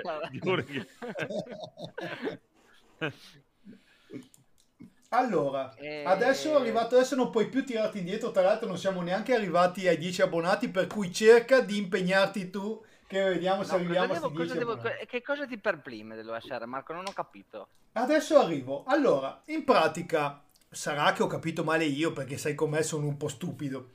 questo Altrimenti altrimenti non terrei un canale di giochi di ruolo, ma terrei un canale di sesso, per esempio. Ma questo vale Eh. per tutti i presenti, Marco, per cui... Eh, Vabbè, siete- siamo tutti sulla stessa barca. Io vi ricordo Comunque- che insegno agli adolescenti, eh. prima settimana, eh, insegno informatica, prima settimana tassativo, un sospeso perché cerca il porno col computer della scuola, c'è sempre. Eh, vabbè.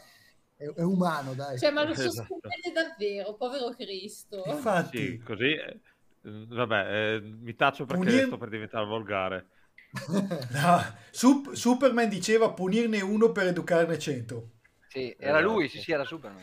Però ci vuole Esatto. del coraggio in una classe di 30 a mettersi a guardare porno. Sì, soprattutto quando l'insegnante tipo il programma per vedere i monitor di tutti i PC e te lo proietta davanti a tutti quello che fai.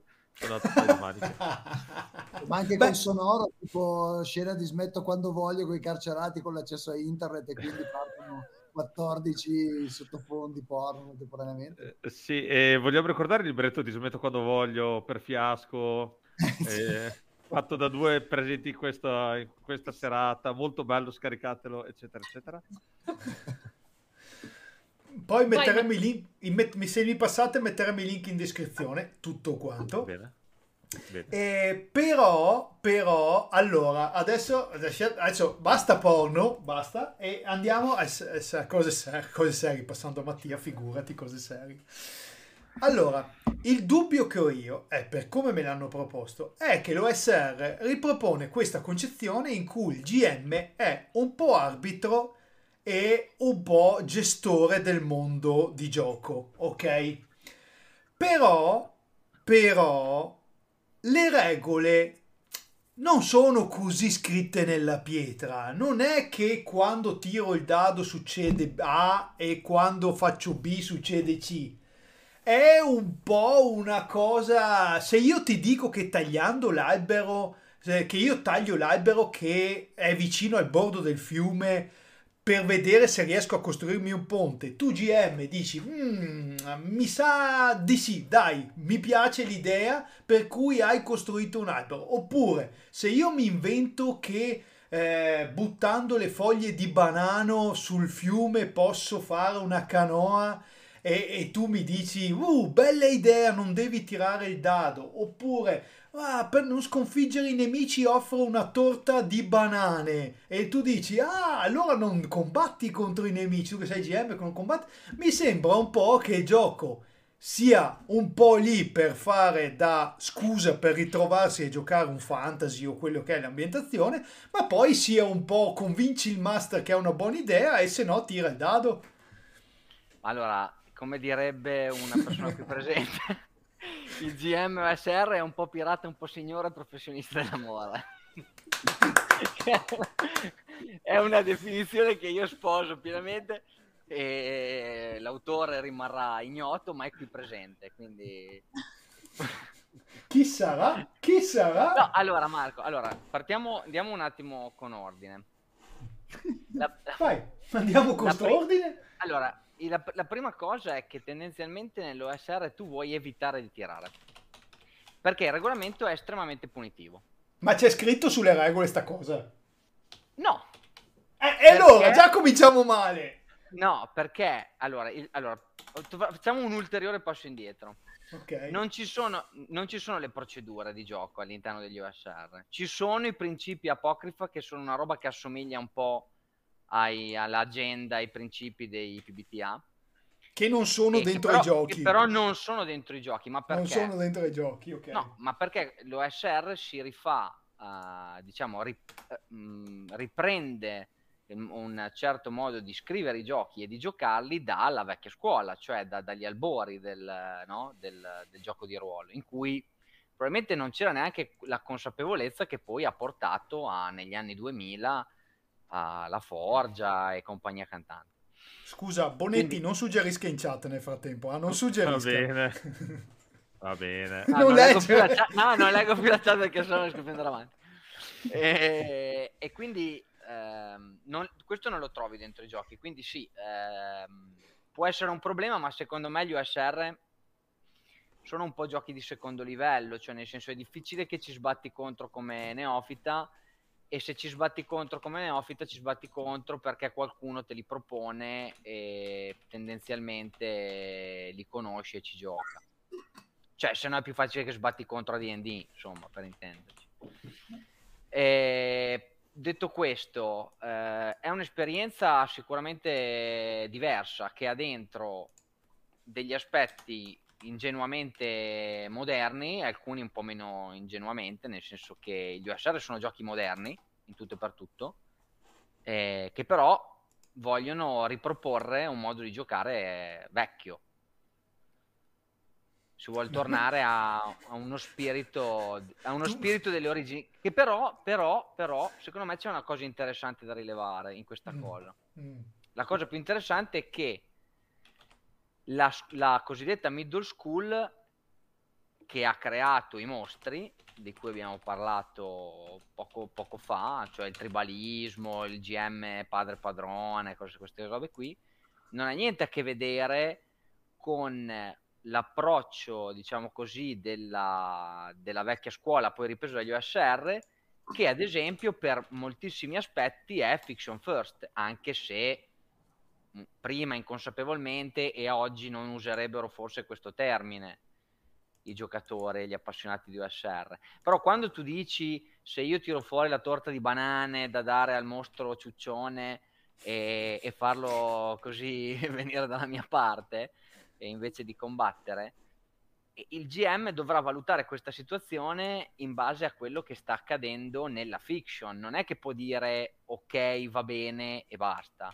Oltre al fatto che avrà comunque una serie di tabelle casuali con cui gestire la reazione, tra virgolette, del mondo o nuovi spunti di gioco e così via. Quindi ha degli strumenti che sono le tabelle casuali o alcune regole come possono essere quelle che gestiscono il comportamento dei mostri, il morale, che tendenzialmente ci sono un po' in tutti i giochi.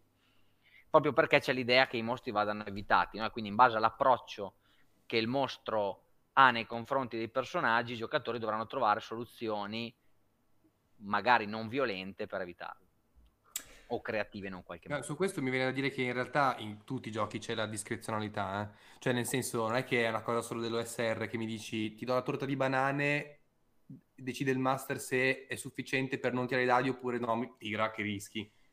Per dirne una, che, eh, cioè Apocalypse World, il tiro per eh, manipolare dice la le- deve, essere fornita una leva sufficiente. Ora non mi ricordo come era formulato esattamente, ma il concetto di leva sufficiente è anche quello Sì, discrezionale. sì, sì, ma sì, eh, diciamo che mh, secondo me nei giochi tradizionali e per tradizionali intendo middle school questo c'è un po' meno. C'è ad esempio nel concetto di dire eh, devo scalare la montagna, scegli la classe di difficoltà, anche quello lì è, è discrezionale, per dire. Sì, Certo, però è, dif- è difficile che eviterai il tiro perché molto del No, no, gioco no, no, attorno perché- al tiro, no? Quindi No, perché non ci riferivo... sono... No, evitare, evitare il tiro no, ci sono tanto i... Cioè, non in, tipo in D&D non è proprio previsto che tu lo faccia, No, infatti, quindi, Salvo cioè- dire... È, di- è diplomazia, quindi ce la siamo giocata No, così, che che secondo me, secondo me la, cosa, la cosa diciamo che rende difficile a Marco approcciarsi è proprio questa, cioè che e- e si gioca per evitare di tirare, no? Cioè, diciamo, la cosa che è un po' diversa è che è magari... Cioè, è un po' la cosa che diceva un po' anche forse Simone all'inizio, se non sbaglio. Mm. Cioè il gioco perché? Cioè, eh, eh, tendenzialmente magari, cioè in Apocalypse War magari uno gioca per vedere che so- cosa succede, non per, vin- per battere il gioco, mentre forse in un, in un eh, old school tu giochi per battere il dungeon. No, diciamo che c'è un, sicuramente c'è un aspetto anche di mh, così di sfida, di E- è un po' modo- questa la cosa che un po' fa decadere un po' il tutto. Perché se io game, gioco... non lo so, una roba Esatto, genere, cioè per se io- risolvere un po' il gioco.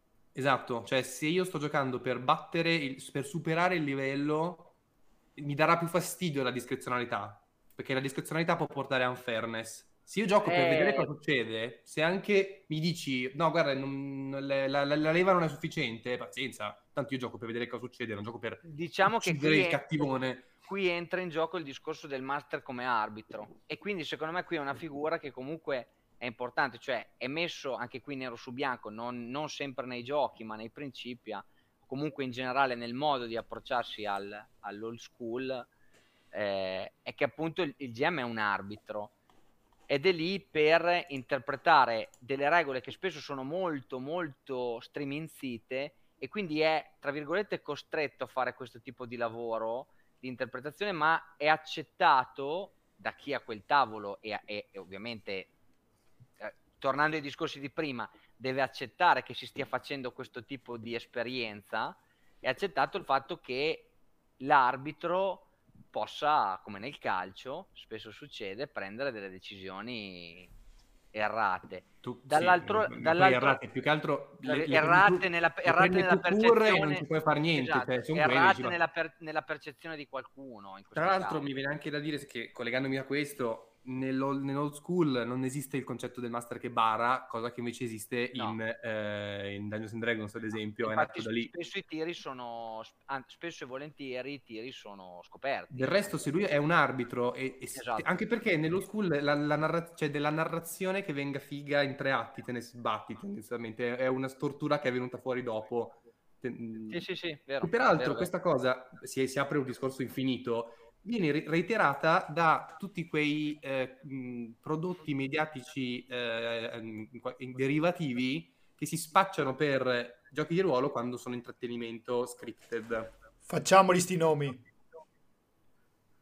Eh, ma non li so, tipo, crit- che che cazzo si chiama quei, quei coglioni? Critical Criti- Role. Critical Role, sì, no, tipo quelle robe lì, esatto. Sì. Cioè, che quindi eh, ti danno l'illusione che tu giochi e quindi na- naturalmente ti viene la storia figa. Che, mh, diciamo, eh, dipende cosa intendi per storia, in- per storia figa. In tre atti con il, il climax e, e- in qualche modo un arco di, di narrativo figo per, per il gruppo, per i personaggi, non verrà mai in No, automatico. anche, anche perché c'è mh, l'al- l'alta possibilità che il personaggio muoia dopo 22 secondi di partita No, e quindi c'è anche una, così, una, rapi- una rapidità anche con cui possono cambiare le cose e i personaggi stessi, quindi sempre ne- nell'ottica della middle school, quelli che erano un po' il fulcro della storia, no? No, che, qua- che narrazione anche quella, solo non è la narrazione occidentale a cui siamo abituati. Cioè, nel senso, No, ma dire... infatti, in- infatti hanno una, secondo me chi gioca OSR in generale, chi è abituato a questo approccio, ha anche un'accettazione della morte del personaggio, del, del cambiare il personaggio molto diverso da chi invece è abituato a giocare la middle Mm. school e i giochi tradizionali. Simone, volevi dire qualcosa? Sì, una cosa velocissima che non è un caso che nel mondo dello school è nato il concetto del nega dungeon. Il dungeon che perdo, per- eh, il mio personaggio perdo, farà una fine orribile per lo stesso fatto che ha deciso di entrare a- all'avventura, che è una cosa che nasce in seno a Lamentation of Flaming Sì, Princess. sì, sì. Ho detto bene? The Flame Princess. Scusate. E- No, vabbè, comunque io penso che beh, per chiudere il discorso Marco è un approccio che devi, cioè, mh, vanno accettati, come quando giochi, diciamo così, moderno, vanno accettati alcuni eh, principi e se non li si accettano è un'esperienza monca. Allora, ti- no, scusa Oscar, volevi dire qualcosa, altrimenti rispondevo a Ma Mattia. guarda, guarda che forse eh, siamo nella stessa barca, Marco, nel senso che a me è capitato di... Io non ho mai giocato old school e il modo in cui mi arrivava indirettamente delle descrizioni su come fosse giocare in un certo modo mi faceva chiedere se non fossero delle descrizioni di parte, cioè di altre persone che magari non apprezzavano lo school e me la raccontavano in un modo che eh, non era quello, non, non usavano le parole che avrebbe usato un appassionato. E motivo per cui fortunatamente, grazie al fatto che stiamo lavorando su, su Ark, insomma, che, che uscirà a Play, che è questo gioco che cita anche questi principi che riportava Mattia, e mh, mi interessava quindi capire quanto avesse di gioco old school e quanto non avesse. E ho avuto l'occasione di confrontarmi con Mattia, anche con eh, Francisco Pettigiani di, di OSR Italia. E È un ragazzo si- fantastico, tra parentesi. Eh, era un modo di era un modo di dire insomma era un modo per vedere voi che siete appassionati raccontatemelo voi perché così almeno sono sicuro che il modo in cui me lo raccontate è quello di qualcuno che lo vede in modo positivo no? perché certe cose per la mia abitudine a giocare eh, diciamo narrativo mettiamola così erano piuttosto controintuitive c'erano quasi delle cose che tu normalmente non fai all'interno del gioco no? come dire cerco di evitare un tiro raccontando una cosa dal punto di vista beh ma io tanto che problemi ho a tirare il, il tiro di là del mio amico come il pallone di Olle Benji perché mi dà degli spunti, no? Qualunque cosa succeda va sempre bene. E anche se la ribalto da, da master, per me è sempre sì, vabbè, ma se uno mi chiede un bonus o mi usa un approccio per parlare di altri giochi, per fare la sua determinata azione, anche se usa l'approccio che gli viene più vantaggioso, vabbè, io come master sarò abbastanza lasso perché tanto il mio scopo non è offrirgli una sfida da superare, è raccontare una storia insieme. Invece parlato un po' eh, con, eh, con, gli appassionati, devo ammettere che la cosa che ho trovato eh, rinfrescante e positiva è il fatto di inquadrare una modalità di gioco che ho trovato comunque molto focalizzata. Nel senso che dopo aver parlato insieme, io non vedrò che ho detto bene, perfetto, voglio giocare OSR, non è una cosa che fa per me. La, tutto questo enfasi sul problem solving, sul un certo tipo di competitività nei confronti del dungeon, non sono cose che fanno per me. Ma se una cosa non fa per me, non è che vada male.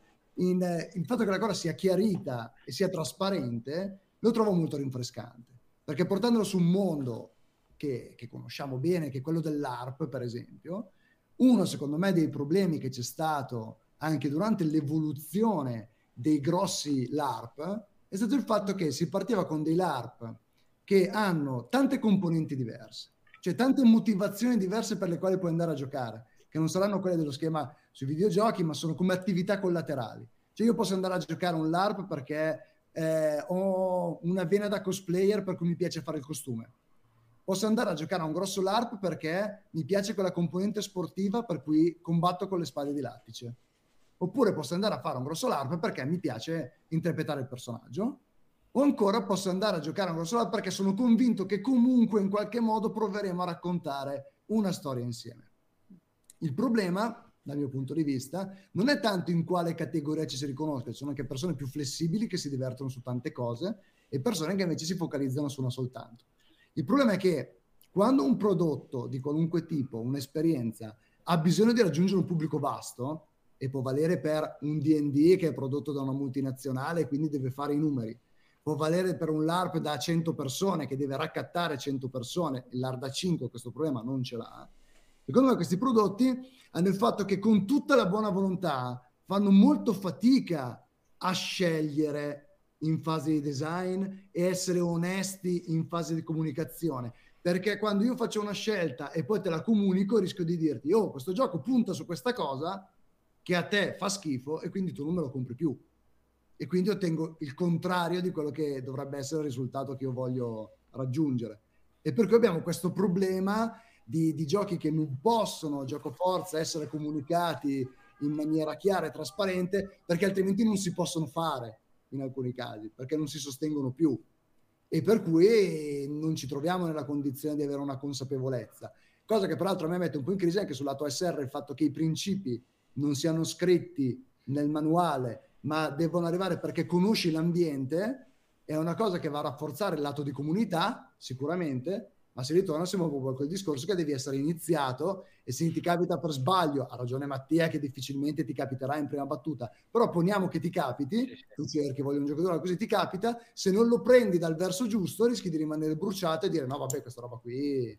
Ma infatti questa è la critica che faccio sempre anch'io, cioè secondo me il grosso problema è che questi giochi andrebbero contestualizzati meglio, bisognerebbe spiegare all'interno dei giochi come giocarli, però qui c'è un problema anche un po' di filosofia eh, stessa no, di, pubblic- di, pubblicazione perché si va a pubblicare spesso in fanzine regolamenti cioè dove appunto l'idea del, del, del less is more non so come dire cioè po- sì. po- poca roba poche regole eh, che poi è anche l'aspetto secondo me interessante invece sempre dal punto di vista editoriale è appunto che questa esplosione di, di fanzine, di materiale autoprodotto, ha dato vita insomma, a un movimento abbastanza punk da questo punto di vista, dove ci sono tante cose anche molto belle da vedere, con soluzioni grafiche interessanti, cioè che poi l'aspetto interessante di, secondo me di, de, della comunità è anche quello proprio creativo a livello grafico, editoriale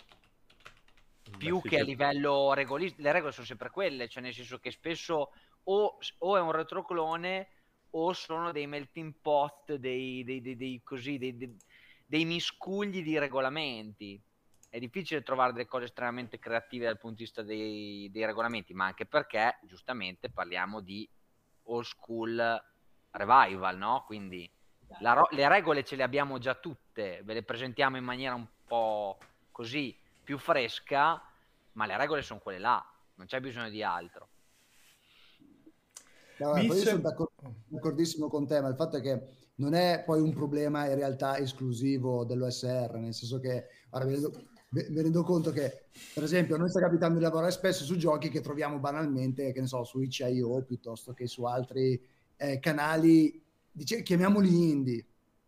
Il problema è che eh, nella stragrande maggioranza gli autori danno per scontato di rivolgersi a un pubblico di esperti e quindi dai per scontate una marea di cose.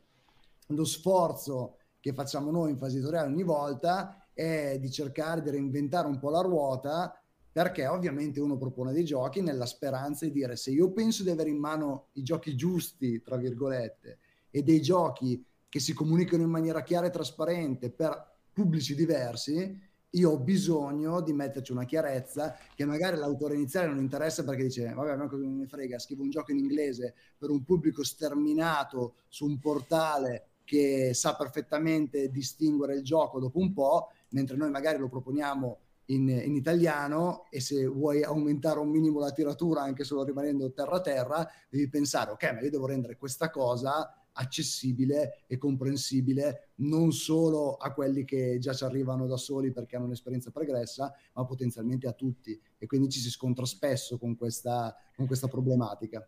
Sì, ma in generale, se io, cioè, a parte i PBTA e i vostri LARP di Crescendo Giocoso, a me di giochi spiegati bene e me ne vengono in mente pochi, eh. Cioè, nel senso, provate a leggere un gioco di Ron Edwards e a giocarci. Io, senza che, senza che, qualcuno me li faccia... Io non ho mai giocato un gioco di Ron Edwards senza che qualcuno me li facesse giocare perché non ne ho capito uno. Sono sincero. Eh. Sì, sì, ci sta. Io... Quindi quindi voglio dire, cioè, io Troll Babe continuo a leggerlo e non capirlo. Se non ci fosse Simone Micucci, io non giocherei a Troll Babe oggi. Grazie. allora, no, nel senso, no, nel senso che comunque questo Basta, della, hai rotto chiarezza... le palle. No, però sono d'accordo con Mattia sul discorso che i manuali devono essere scritti bene. Punto. Sì, ma cosa vuol dire scritti bene? Allora, Beh, il aspetta, cami... ti mando le linee guida che usavo io al lavoro, poi ne, poi ne riparliamo. Allora, io, io Marco la metto terra a terra. Secondo me ogni tanto gli autori devono sforzarsi di uscire dalla loro comfort zone, di rivolgersi sempre a un pubblico che ha già una competenza e cercare di spiegare le cose base. Io ti dico, per me uno dei drammi veri di Crescendo Giocoso è che ci siamo riproposti di mettere quasi sempre dei metodi casuali per assegnare i ruoli. E quindi ti trovi a usare cose tipo la pagliuzza più corta. Io mi metto lì e passo cinque righe a cercare di spiegare cosa vuol dire pescare la pagliuzza più corta, facendo finta che ci possa essere qualcuno là fuori che non ha mai sentito questa espressione. Ora, forse questa è una mia ossessione, una paranoia personale, però diciamo che eh, senza arrivare a questi estremi, ogni tanto c'è proprio l'idea di ma spiegala cosa si fa. Cioè, a volte facendo veramente gli adattamenti in italiano, io mi trovo a scrivere agli autori americani o non solo americani di tutte le parti del mondo e digli: Senti, ma Scozzese. con questo passaggio cosa intendevi? Come si fa? E a volte mi rispondono come dicevi tu, Marco: Eh, vabbè, più o meno lo sai, fai un po' come ti viene, va sempre bene. Al 90% perché... delle volte dicono così, però. Esatto, perché l'autore vuole essere il più possibile compiacente verso un pubblico più vasto, perché noi abbiamo questo fatto che un autore non ti deve dire esattamente come si gioca.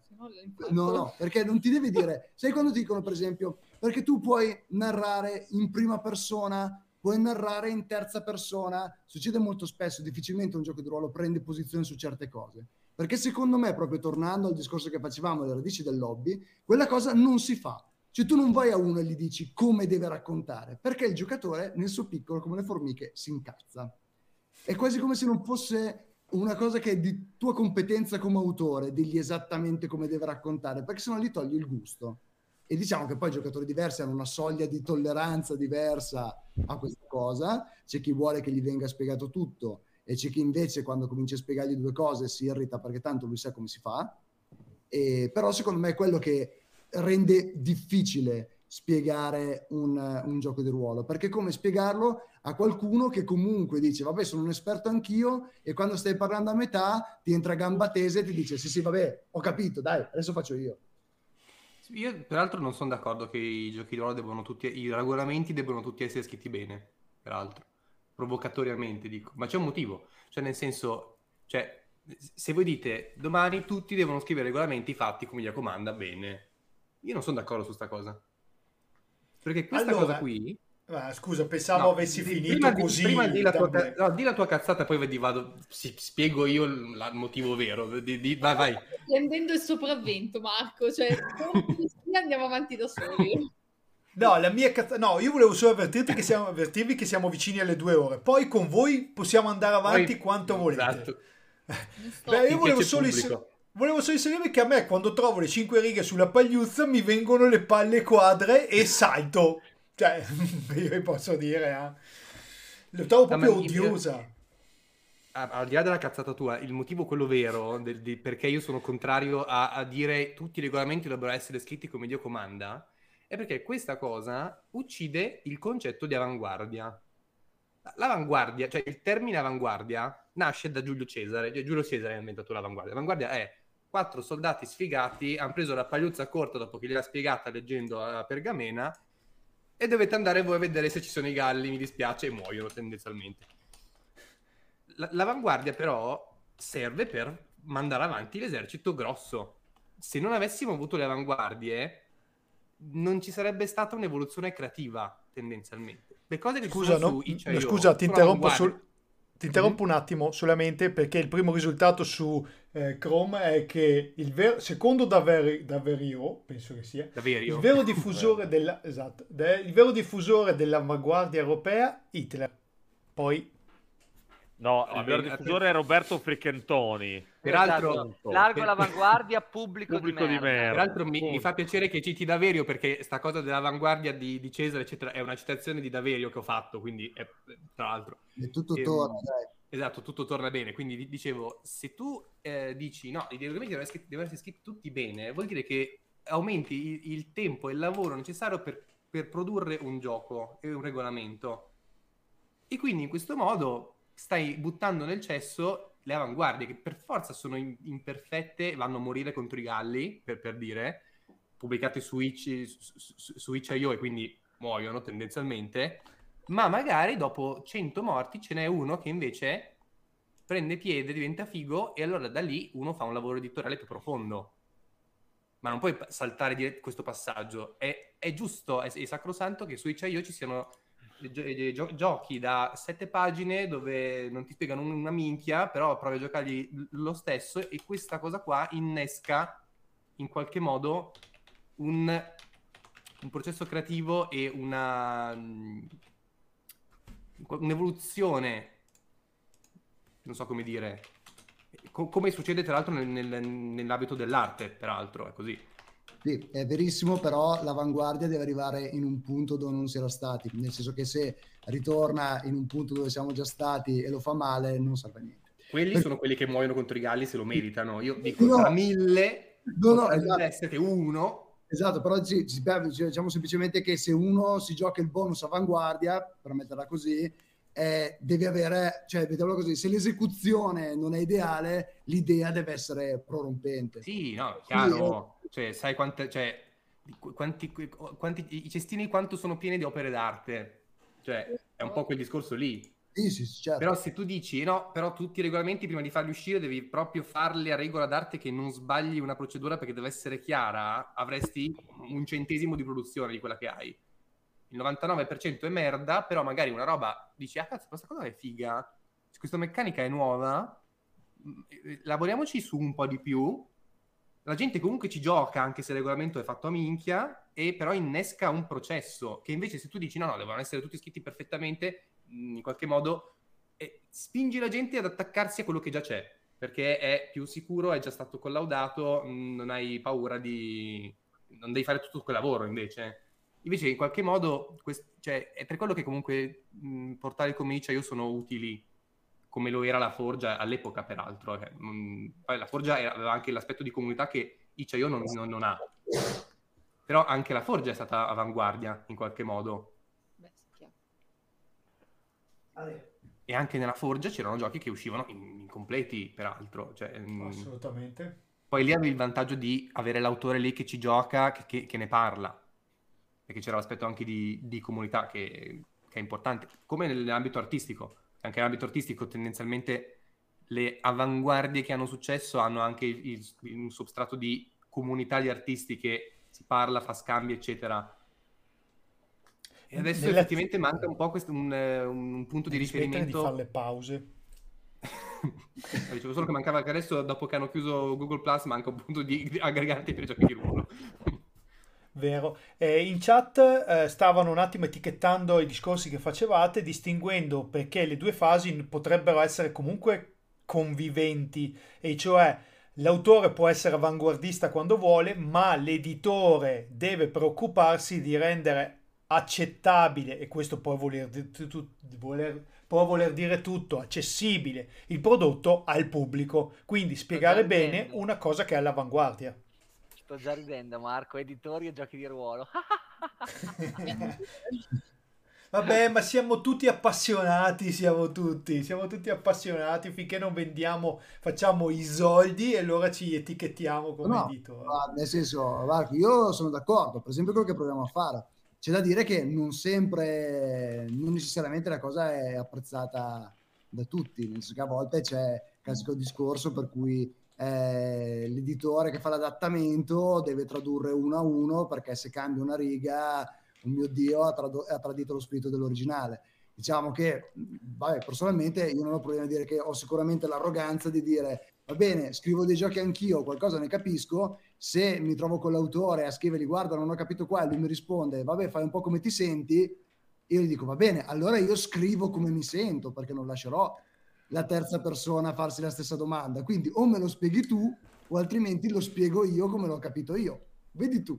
O se ci va della discrezionalità, spiegami in che modo, in che esatto, cioè, termini. o, me- o lo spieghi tu o lo spiego io, non resterà non spiegato, questo è il mio approccio alla, alla faccenda. Ecco. Ci sta. Direi di andare verso una chiosa del discorso, magari con ognuno che dà una propria aggiunta a questa chiosa, una propria interpretazione.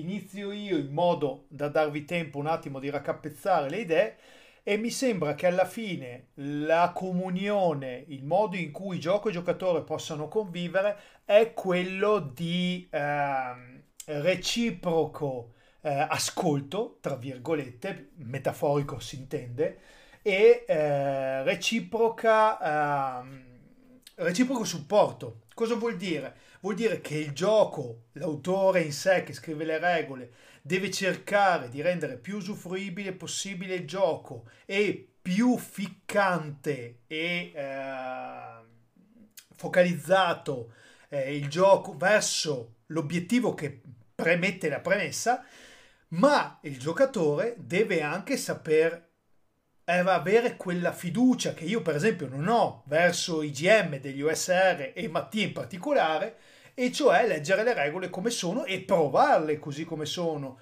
con assoluto cuore aperto, assoluta sincerità, assoluta buona volontà. Cioè, eh, poi è chiaro che la varietà di giochi, da quelli più freeform a quelli più eh, regolamentati strettamente, offrono una gamma che ci permette di addentrarci dove meglio ci stiamo. Io non gioco i board game storici perché non mi piacciono come tipologia di giochi, ma trovo sicuramente tra negli American, nei Family Game, giochi che mi piacciono di più. Lo stesso posso dire con i giochi di ruolo. Una volta che ne ho provati un tot, vado nella direzione che mi piace di più. Vario per quanto mi va di variare e cerco un gruppo che li voglia giocare con me, cercando di non incacrenirmi, come dicevo prima, cedere la mia integrità a favore della mia felicità, perché secondo me la felicità è, una- è un fuoco che brucia in fretta, insomma. Filippo, tu cosa ne pensi? Cosa ne hai ricavato da questa sera? Allora, mm, Un cazzo perché tu sei venuto qua a sparare cazzate e che sì, te ne frega. Beh, ma lui è, a, lui è a Austin a fare il mandriano. Io sono che esatto, che me ne frega, cioè sono a, a Fort, a Fort Worth a fare il mandriano, cosa me ne frega io a me di, di, di queste cose. No, allora, Cantami la senso- sigla di Dallas per dimostrarmelo. No, allora, nel senso che... ehm, allora, la cosa in- interessante e vera è il- il- veramente il concetto di dire, cazzo, ma eh, voglio veramente giocare a, sti- a- a questi giochi? Ti intendi tutti i giochi di ruolo? Oh cazzo, ma se saremo qui per questo, No, no, Filippo, non no, puoi no, dichiararmi no, non è live. giochi di ruolo, ma è, cioè, è, è una domanda che è... cioè, dove c'è il confine fra il gioco e il, ehm, e- e l'esper- è sempre lì un po' il problema. Cioè, do- dov'è il confine fra il gioco e l'esperienza di gioco? Che in videogiochi mh, c'è poco, nei giochi, nei- nei- giochi da tavolo c'è un po' di più, nei giochi di ruolo è enorme ed è una, in qualche modo, caratteristica del, del medium molto importante che chi scrive i giochi dovrebbe tenerne conto. Che, che peraltro è anche molto più presente nei giochi, appunto, come dicevamo prima, quelli più mid- middle school, se vogliamo dire. Quindi un po' questa è la cosa che vi porto via. Torno a non fare è pau- non è una no. pausa o non è una pausa? No, è una pausa finale, ora mi, mi zittisco per sempre, grazie. Ok, bene, a posto. Maria, Oscar, la vostra chiosa? Dici tu? No. Comincio io. Va bene. Ma guarda, adesso per, eh, per chiuderla col, col volemo sebbene, a me del tutto no- non è dispiaciuta la domanda di, di Simone sul fatto se i giocatori di ruolo sono gentili nei confronti dei giochi oppure no. Io ho risposto col pessimismo cosmico, ma in realtà penso che eh, siccome siamo appassionati no, di, questo, di questo argomento, siamo, siamo amanti di, di questi giochi, ehm, se riusciamo a far passare questa- questo nostro legame attraverso dei sentimenti positivi, dando un po' di, di fiducia ai giochi e poi concentrandoci di più sul- sull'apprezzare quelli che ci piacciono senza farlo diventare il culto che dicevamo prima, senza dover far passare la nostra expertise attraverso le recensioni negative, che sono le cose che fanno più, sono più divertenti alla fine. Però se ti, esatto, esatto, però se ci resti attaccato poi insomma ti fanno passare magari un po' la voglia. Se riusciamo tra giocatori e giochi, anziché fare contro, andare tutti nella stessa direzione, insomma, come diceva Celentano, hai visto l'argomento, magari americani e russi evitano di buttare la bomba atomica, insomma, mettiamola così. Cos- Come siamo arrivati al nucleare? È così, Sei nucleare forte. e quindi sei forte, esatto. Cosa devo dire?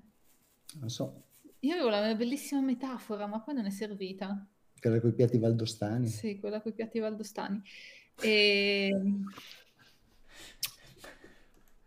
Ogni tanto, quando ci sono litigate sulla gente che dice no, ma il regolamento è la cosa più importante, no, ma i giocatori sono la cosa più importante, a me fa un po' ridere perché ho coniato questa fantastica metafora che adesso vi renderò partecipi. Eh, è un po' come interrogarsi se per l'essere umano è più importante avere dell'aria buona da respirare o dell'acqua buona da bere. È chiaro che eh, se ho l'aria buona da respirare ma non ho l'acqua buona da bere, probabilmente schiatterò. E allo stesso tempo, se ho dell'acqua purissima da bere che mi tiene idratato e vivo, ma nel frattempo non posso respirare, difficilmente andrò da qualche parte.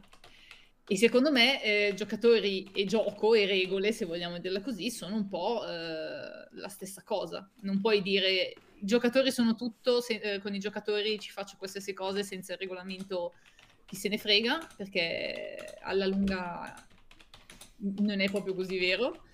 E viceversa, anche il regolamento migliore del mondo, se è in mano alle persone sbagliate o che non hanno voglia o che insomma non sono disponibili a fare quello che gli chiede, difficilmente andrà da qualche parte. E per dire quanto sono profonde le mie metafore e i miei piatti valdostani, è anche interessante eh, sapere che comunque l'acqua e l'aria si influenzano a vicenda. Ed è un fenomeno che magari non vediamo subito sul, sul periodo breve, ma secondo me eh, un certo tipo di regolamento che spiega anche i principi che lo muovono, il perché di alcune regole o certe cose, crea un ambiente di gioco più sano, crea dei giocatori più consapevoli eh, che giocano meglio.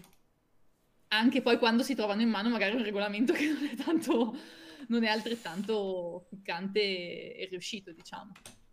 Invece avere un regolamento che funziona poco e che ti dà modo di lasciare che alcune cattive abitudini prendano piede e si instaurino al suo posto, rischiano anche di rovinare il gruppo di gioco in un certo senso. Biologia idrosolubile su Reeducational Channel. Tubo. Oh, Frutti. E io speravo mi dessi un paio di ricette valdostane a dire la verità, però vabbè, me, me le cercherò da solo. Pronti? Patate, poste. Ma quella è della Valsassina però. Sì, è vero. Valdostane di sciacquo. No, quella è Valsassina. Aiuto, cosa Comun- si mangia a Valle d'Aosta? La raclette. Buona la raclette, Mangia- ma non era Si francese. mangia la valdostana che ti- con tipo di cotoletta. È vero, ma cosa c'ha di diverso dal milanese? Ha dentro il prosciutto? No. Non ha l'osso. Non ha l'osso, è solo quella la differenza. Sparato, Marco- sparato a caso completamente. Marco, è il momento di mettere un video di cucina sotto. Adesso, adesso. Sto già cercando ricette valdostane. Cosa chiedono in chat? Voglio saperne di più. Cioè, capito, un bravo cuoco sistema anche la ricetta sbagliata, però... No, abbiamo ricevuto allora- il picco di views adesso, eh. Allora, sono stati Abbiamo ricevuto il picco di views adesso con le ricette, Con la cazzata della metafora.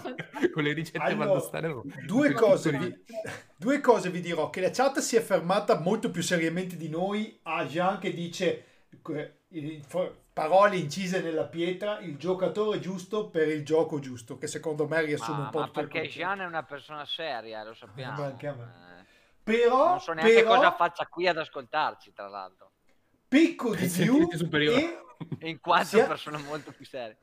Siamo arrivati a 11 abbonamenti, 10 abbonamenti mentre tu facevi l'OSR, 11 abbonamenti adesso con le ricette valdostane. Perché il Vabbè. cibo tira sempre di No, è stato, in realtà è stato l'intervento procrastinato più volte di Filippo e poi finalmente raggiunto a fare il decimo abbonamento, credo. Ma, ma, Non ma ricordo non neanche so. qual era. Metti metti le Non ricette neanche le io, nessuno se lo ricorda, però... Vedete che c'è dentro il prosciutto? Sì, sembra anche a me bleu, che ci sia il un prosciutto dentro. sì, sì, sì. Ma fanno la anche le scaloppine. Io da questa serata mi porto a casa una cotoletta, credo.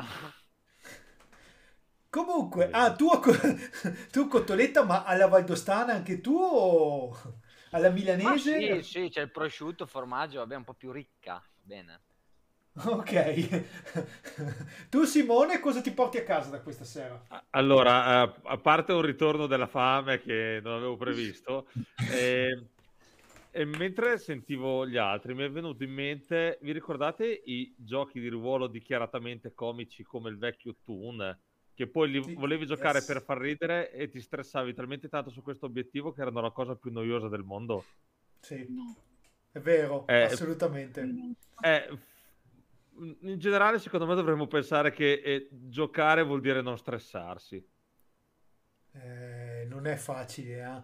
Cioè, te- a Eh, lo dirlo so. così, a tu hai, in teoria hai tu pienamente ragione, però è vero anche, so come bene. ricordava Gabriel in chat e come diceva prima Mattia, ci sono un sacco di giocatori che non vogliono fare quello sforzo di fantasia narrativo creativo e vogliono semplicemente, eh, come in un videogame, andare avanti col prossimo combattimento, fare la prossima scelta, mentre il master o GM racconta tutta la- l'avventura, insomma. Lo, lo- lo so bene, per questo mh, forse dovremmo essere più saggi, non tanto nel scegliere il prossimo gioco, ma il prossimo gruppo. E con questo direi che possiamo dare una, abbiamo dato una chiosa, una frase che va a chiudere tutto. A questo punto passerei a una tradizione che avevamo col vecchio eh, di GDR Late Show, e cioè chiedervi di consigliare qualcosa in tema o meno da consigliare a chi ci segue, oltre alle eh, ricette valdostane che intanto qua proseguono. affascinato dalla Valdostana. questo- Beh, devo, Esatto. dire, che- devo dire che ha il suo fascino. Purtroppo vi devo interrompere perché, non so, brucerò tutti quanti, ma eh, vado molto comodo e una cosa che ormai sarà stata consigliata, ma magari qualcuno è scappato, io non faccio altro che consigliarvi di prendere il bundle per l'Ucraina. Su itch.io si trova a 10 dollari un bundle con 992 giochi, giochi di ruolo fisici e videogame eh, su questo sito itch.io, quindi più o meno indie. Eh, ve li portate a casa per 10 dollari o più, fate un'abbonazione perché il ricavato andrà donato in supporto all'Ucraina in modo che eh, possa, so, si possa aiutare in qualche maniera. Infatti, se guardate sulla pagina, che adesso aspetta, vi vado anche a linkare, ma li troverete anche in descrizione. Eh, ci sono Marco, scritti a chi posso a chi dire va- che sono, sono deluso da questa tua scelta? perché è troppo Cioè, semplice proprio... Ma cioè, questa cosa è girata in tutte le chat di gioco. Cioè, mi aspettavo una cosa più creativa da te, che sei No, il padre. del- Eh, ma sai cos'è? È che io sono una persona, eh, come si può dire, materasso, eh, che molto spesso viene preso in, eh, in- come un atteggiamento che potrebbe essere come un'etichetta negativa. In realtà cosa succede? Le persone come me permettono alle altre persone di non ammazzarsi o di non morire. Eh, e in pratica, in questo caso, molto più semplicemente, se qualcuno non avesse ancora visto, perché se c'è Bravo. qualcuno che non conosce GDR Unplugged, può esserci anche qualcuno che non ha ancora visto questo bundle, io provvedo. Non sarà la cosa più stupefacente del mondo, ma io sono la- sempre la vostra rete di sicurezza. Sei come Silvio. Grazie. ma Silvio, l'attore anni 90, Silvio Orlando? No, no, Silvio è il mio vicino, quello che sta. Ah, vabbè, mi fa piacere. Bene, e adesso vediamo Filippo, dai, e adesso vediamo cosa consiglia Filippo, dai, vediamo questo sbalzo di genialità. Allora, devo, devo consigliare una cosa che c'entra con l'argomento, quindi un gioco di merda devo consigliare. Ah, No. ne, consiglio uno di merda dicendo è un gioco di merda, non giocatelo, e uno invece No, pot- bello. potresti fare un esempio di un gioco che secondo te è un gioco di merda e quindi va nella categoria non dovrebbero essere così i giochi, e un gioco bello che secondo te invece è un esempio di virtù. Ma allora, il gioco di merda che eh, cito sempre, ma tra l'altro un grande classico su GDR Unplugged è Ryutama, eh, che è un gioco che se vuoi giocare i, i giochi alla- mm, al- al- allo, allo studio Ghibli, eh, non fatelo, anche se il gioco ti promette che verrà fuori una roba allo studio Ghibli, non verrà fuori mai. Fi- Filippo, io ti voglio un bene che non ne hai idea. Di che gioco stiamo parlando? Di. Ryutama. Ma non hai ragione, di più. Peraltro, Sì. per, chi è, per chi è d'accordo con me e ne vuole di più, può vedere una mia recensione su GDR Unplugged di Rutama dove approfondisco l'argomento, quindi non sto a parlarne adesso perché c'è due ore di, di video dove se ne parla approfonditamente di come Ryutama dovrebbe essere gettato nel sole. E invece un gioco che è interessante, eh, che magari non avete... mh, vi è uscito dai vostri radar, si chiama Dungeon Beaches. C'è su itch.io, tipo mh, zoccole del dungeon, Ehm, cioè su itch.io hanno fatto un Kickstarter che ha avuto un, su- un dis- discreto su- successo e eh, sono eh, lesbiche che, che sono state bu- mh, buttate fuori dalla società civile e si ritrovano a esplorare dungeon e è un gioco di, di BTA banalmente, ha delle, ha delle grafiche alla Mork Borg, quindi se vi piacciono lesbiche che scopano su interiore di mostri, Dungeon Beaches eh, fa per voi. Bene, mentre io metto i link eh, in descrizione, andiamo avanti. Maria, Oscar, cosa consigliate? Vabbè, innanzitutto iniziamo con la marchettata, si può? Certo? No, allora, innanzitutto consigliamo i Trasb. Direte, Perché? Sulla fiducia, Sulla fiducia. No, perché ha tutta una, una sezione molto approfondita di ehm, spiegazioni su come approcciarsi al gioco in generale, che secondo me è utile anche per chi ha le prime armi, magari ha un po' di ansia da prestazione, magari si chiede un po'... Ma diciamo che parte da quell'impostazione classica con il master, Mm, l'ambientazione e tutto quanto, e poi quando ti ha messo a tuo agio un po' la destruttura, per cui può essere interessante. Se volete imparare davvero a giocare a Trasbig, vedetelo su GDR Unplugged che c'è. Bravissimo. E, non mi avete chiamato a giocare, me la sono legata al dito. Guarda, non è chiamato, non sì, chiamato neanche noi che l'abbiamo pubblicato, Simone, quindi non sentirti offeso. Legato a più dita. Va bene, poi siccome, siccome l'ho citato nel corso della conversazione, abbiamo in uscita a Play Arc, che per me devo dire che è stata da persona ormai eh, molto appassionata di giochi estremamente focalizzati su un'esperienza molto precisa, tornare un pochino indietro e vedere come si può fare un gioco fantasy in cui si va a sfidare l'apocalisse, quindi con una premessa molto classica, però introducendo degli spunti che magari non sono subito evidenti, ma che se lo vai a provare ti crescono dentro per riuscire a fare qualcosa di vecchia scuola, insomma, in maniera, in maniera diversa, che poi non rientra esattamente in quell'ambito lì, non bacchetta temi sulle mani, però nel senso è l'idea carina di un gioco che faccia anche un po' da ponte, abbiamo parlato di tante esperienze diverse, più narrativa, più vecchia scuola, cose di questo tipo qua, per cui può essere un gioco che prova a far contenti tutti, che sono esattamente quelli che ho condannato 5 minuti fa, ma d'altra parte questo lo pubblichiamo noi e per cui bisogna pur guadagnarsi da mangiare. no, vabbè, lo, lo, fa, lo, fa, in modo positivo, secondo me, quindi ve lo consiglio volentieri. No, beh, del resto c'è che GDR Unplug del canale Twitch che tende ad accontentare tutti. Esatto, Marco è un tipo... Soprattutto Isla Illion, che avrà apprezzato la recensione di Ryutama. Mamma mia! Tra l'altro, no, se gli amici la, di... Uno così se... lo compra, uno così no, lo certo. compra per scoprire quanto fa cagare. se gli Cioè, amici di Isla me... Illion vogliono sostenere GDR Unplugged, possono farlo come la Coca-Cola e Tinder, diventando esatto. main sponsor del canale. Assolutamente sì. Esatto. Abbiamo un prezzo, vi ricordo che abbiamo un prezzo e l'hanno e pagato già la Coca-Cola. Vi consiglio anche di giocare a Werewolf tantissimo. Quale Però Werewolf? Secoli bui, il, il, ah, il vecchio. Ah, perché secoli bui? Così. Perché così, dopo che hai capito com'è tirare secchiate di date senza un senso... Ma perché in realtà, in realtà, Maria sta cercando un gruppo, diciamo che il gruppo è più importante per giocare di nuovo a Werewolf Secoli Bui. Quindi io, scrivete io a Marco che passerà i vostri contatti. E... Scrivete, scrivete, abbonatevi e scrivete. Se vi abbonate avete più possibilità.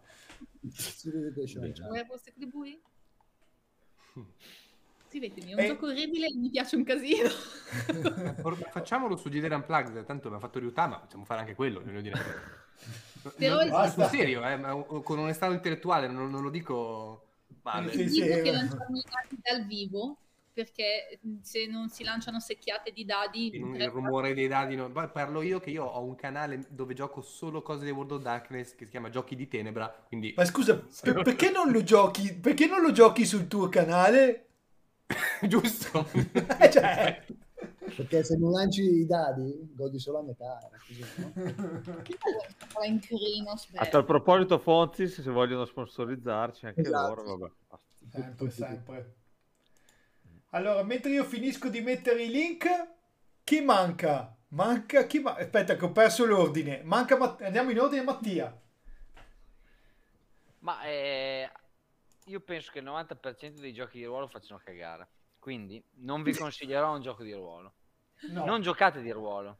No. Fate qualcos'altro. Leggete un libro, ad esempio. Vi consiglierò un libro. Guardate, un libro qui. Consigliaci una consiglio La Valdostana. Vi consiglierò di bere, ma quello fatelo, bevete il più possibile. E leggete i libri. Vi consiglio questo libro che si chiama Fuori dalle mappe che è di Alester Bonner, che è un geografo che riflette sul concetto di luogo che in questo momento, con quello che sta succedendo in Ucraina, di luogo e di appartenenza ai luoghi, è un concetto su cui dovremmo tutti riflettere, più che sui giochi di ruolo. Wow! Oh. Niente. Ma gli sta okay. anche spuntando un po' una voglia in testa tipo Yeltsin, se guardi bene, che si sta allargando come un non luogo. Mi manca, mo- mi manca molto. Perché lui beveva molto, tra l'altro ovviamente. Come Ma tutti aspe- Aspetta, però hai, hai, unito, hai, unito, due miti della nostra infanzia, cioè Yeltsin che aveva tutti i capelli bianchi e Gorbaciov che aveva Gorbaciov. la voglia. Esatto. E li hai uniti in una persona sola. Hai ragione che quando Mattia fa quello serio e colto mi emoziono e mi perdo. Succede tanto spesso.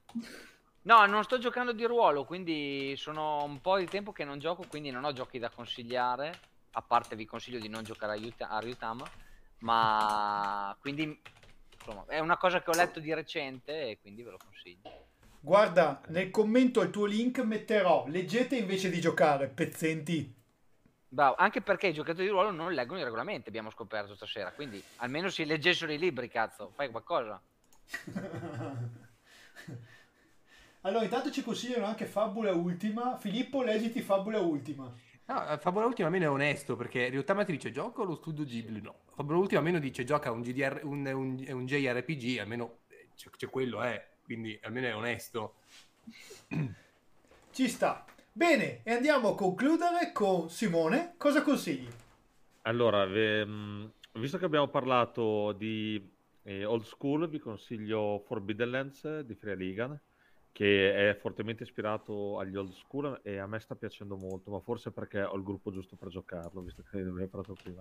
No, p- battute a parte ha alcune intuizioni molto interessanti, come per esempio la gestione dell'esplorazione della mappa. Mentre come gioco del cuore, Never Tell Me the Odds, che è veramente eccezionale per me. Anche quello Gioco- Unplugged, cioè. Ottimo, gioco molto improntato sull'improvvisazione, molto interessante il fatto che i personaggi debbano rischiare qualcosa della propria identità e mh, a me è piaciuto molto sia giocarlo che condurre le partite, facilitare le partite perché poi in realtà non è una vera e propria conduzione. Il gioco innesca delle belle spirali di trama. Però Simone, dopo aver parlato così bene del tuo gruppo, secondo me oltre ai link ci vogliono gli indirizzi e i numeri di telefono di tutti i tuoi giocatori da poter contattare. li- li posso salutare uno a uno? Vai, saluta a casa. È dovuto, No, no, dovuto. No, sto scherzando, però dai, quando uh, se venite a play ve li presento perché poi cioè, sono ragazzi in gamba, qualcuno ve l'ho già presentato. Beh, Ah, tu- tutto questo lo farò vedere a loro perché così poi mi dovranno un favore. eh. Ah, beh, con tutta la pubblicità che gli hai fatto. E poi il motivo per cui uno fa il master di giochi di ruolo è sempre se far sentire gli altri in debito e dire prima o poi me ne devi una. Esatto, esatto. Niente, that's it. Bene. Ah, E e dire- poi Oh, ovviamente vi, vi ricordo che i tre video consigliati per tutta play. Sì, è vero. sì, Sì, ecco. eh, che, che sei Sì, il- lo spacciatore numero uno di Iters B. Esatto. Chiudiamo la parente. Allora, direi che a questo punto abbiamo veramente concluso. Abbiamo parlato e sparlato. Io sto finendo il testo da mettere in descrizione su questa cosa. Tra l'altro mi ero anche dimenticato di scrivere una cosa. Abbiamo raggiunto, sfondato la soglia dei 10 abbonati, per cui grazie, grazie, grazie a tutti quelli che si sono abbonati, a E tutti 11 quelli addirittura. a 11 addirittura. Beh, adesso la prossima volta Eh, no. dobbiamo arri- arrivare a 20. Cioè, adesso non so quanto si ripeterà si questo, appuntamento, però vogliamo, siamo ripartiti per crescere, insomma, per diventare grandi insieme a voi. E ringrazio la chat, ringrazio tutti quelli che sono intervenuti, che hanno fatto domande, commenti, che ci- si sono divertiti con noi questa sera a chiacchierare, ci hanno ascoltato fino in fondo, anche se abbiamo fatto due ore e mezza praticamente quasi. Ringrazio tutti voi, per cui grazie Filippo,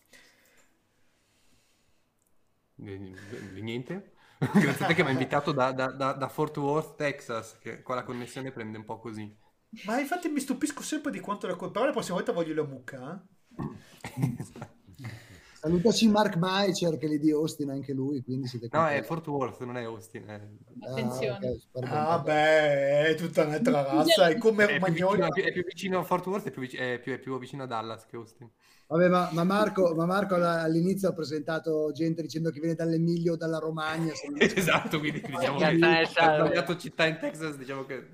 Esatto. Bene, allora, ciao Oscar e Maria, grazie di aver partecipato. Ciao Marco, grazie a te. A tutti. Ma- Mattia, tu non ti saluto. No, io devo dire un'ultima cosa perché mi avevi promesso che avrei potuto farlo. Una cosa sulla corsa a scudetto, vince l'Inter, giocatevi tutto quello che avete. Questo si chiama scaramanzia, vero? Aspetta che hai spezzato il cuore di un uomo. No, è perché per loro d'ora in avanti sono tutte finali, per noi Eh. no, per loro sì. Comunque, riprome- ci ripromettiamo a fine campionato puntate GDR Unplugged sul calcio e i giochi di ruolo sportivi, che quindi Facciamo parliamo presto. anche di Voi campionato. sapete che se finisce male eh, rimpiangerete tantissimo quello che avete appena fatto. Ah, eh, tanto io sono Juventino, me la guardo dal, coi popcorn dalla prima Eccolo, fila, cui- eccolo, Amici eccolo. miei, io tifo per il Modena, eh. Vabbè, allora. Tu è nota grande. squadra romagnola, tra l'altro. Ma dell'Emilia o della Romagna? Tra l'altro, non capisco. Attenzione. Io, guardate, io volevo concludere dice- dicendo come passa il tempo quando ci si diverte, ma ho smesso di Invece no. divertirmi. Era una bella giornata fine, prima di adesso. Esatto. Comunque un bacio agli amici romagnoli. Un bacio anche a te, grazie di essere stato dei nostri. E con questo direi che possiamo andare in chiusura. Io vado a ripescare se lo ritrovo, il tasto per chiudere. Per cui salutiamo a tutti, salutiamo a, a Mammeta. Noi ci rivediamo prossimamente lunedì probabilmente con la nostra giocata settimanale in cui vedremo, vedremo che gioco provare, visto gli ultimi risvolti che non siamo riusciti a combinare, e forse anche sfortuna nostra. E poi con delle altre live, voi restate sintonizzate, seguite i nostri social, mettetevi dentro la chat GDR Unplugged, così non vi perderete nessun appuntamento. E fateci conoscere i vostri amici. Impegno per domani, fermare qualcuno per strada e dire abbonati a GDR Unplugged. No? Soprattutto Simone e i tuoi amici vogliamo. Sì, noi, esatto, noi vogliamo ah. conoscere gli amici di Simone. Non gli Adesso di cioè... dirò loro questa cosa. Però ricordatevi che se è un gruppo che funziona è anche merito mio. Eh, sì, sì, ma tu di, di iscriversi e scrivere in chat tipo sono amico di Simone, gioco con lui. Sarà fatto, sarà fatto. Mi manda Simone. Esatto.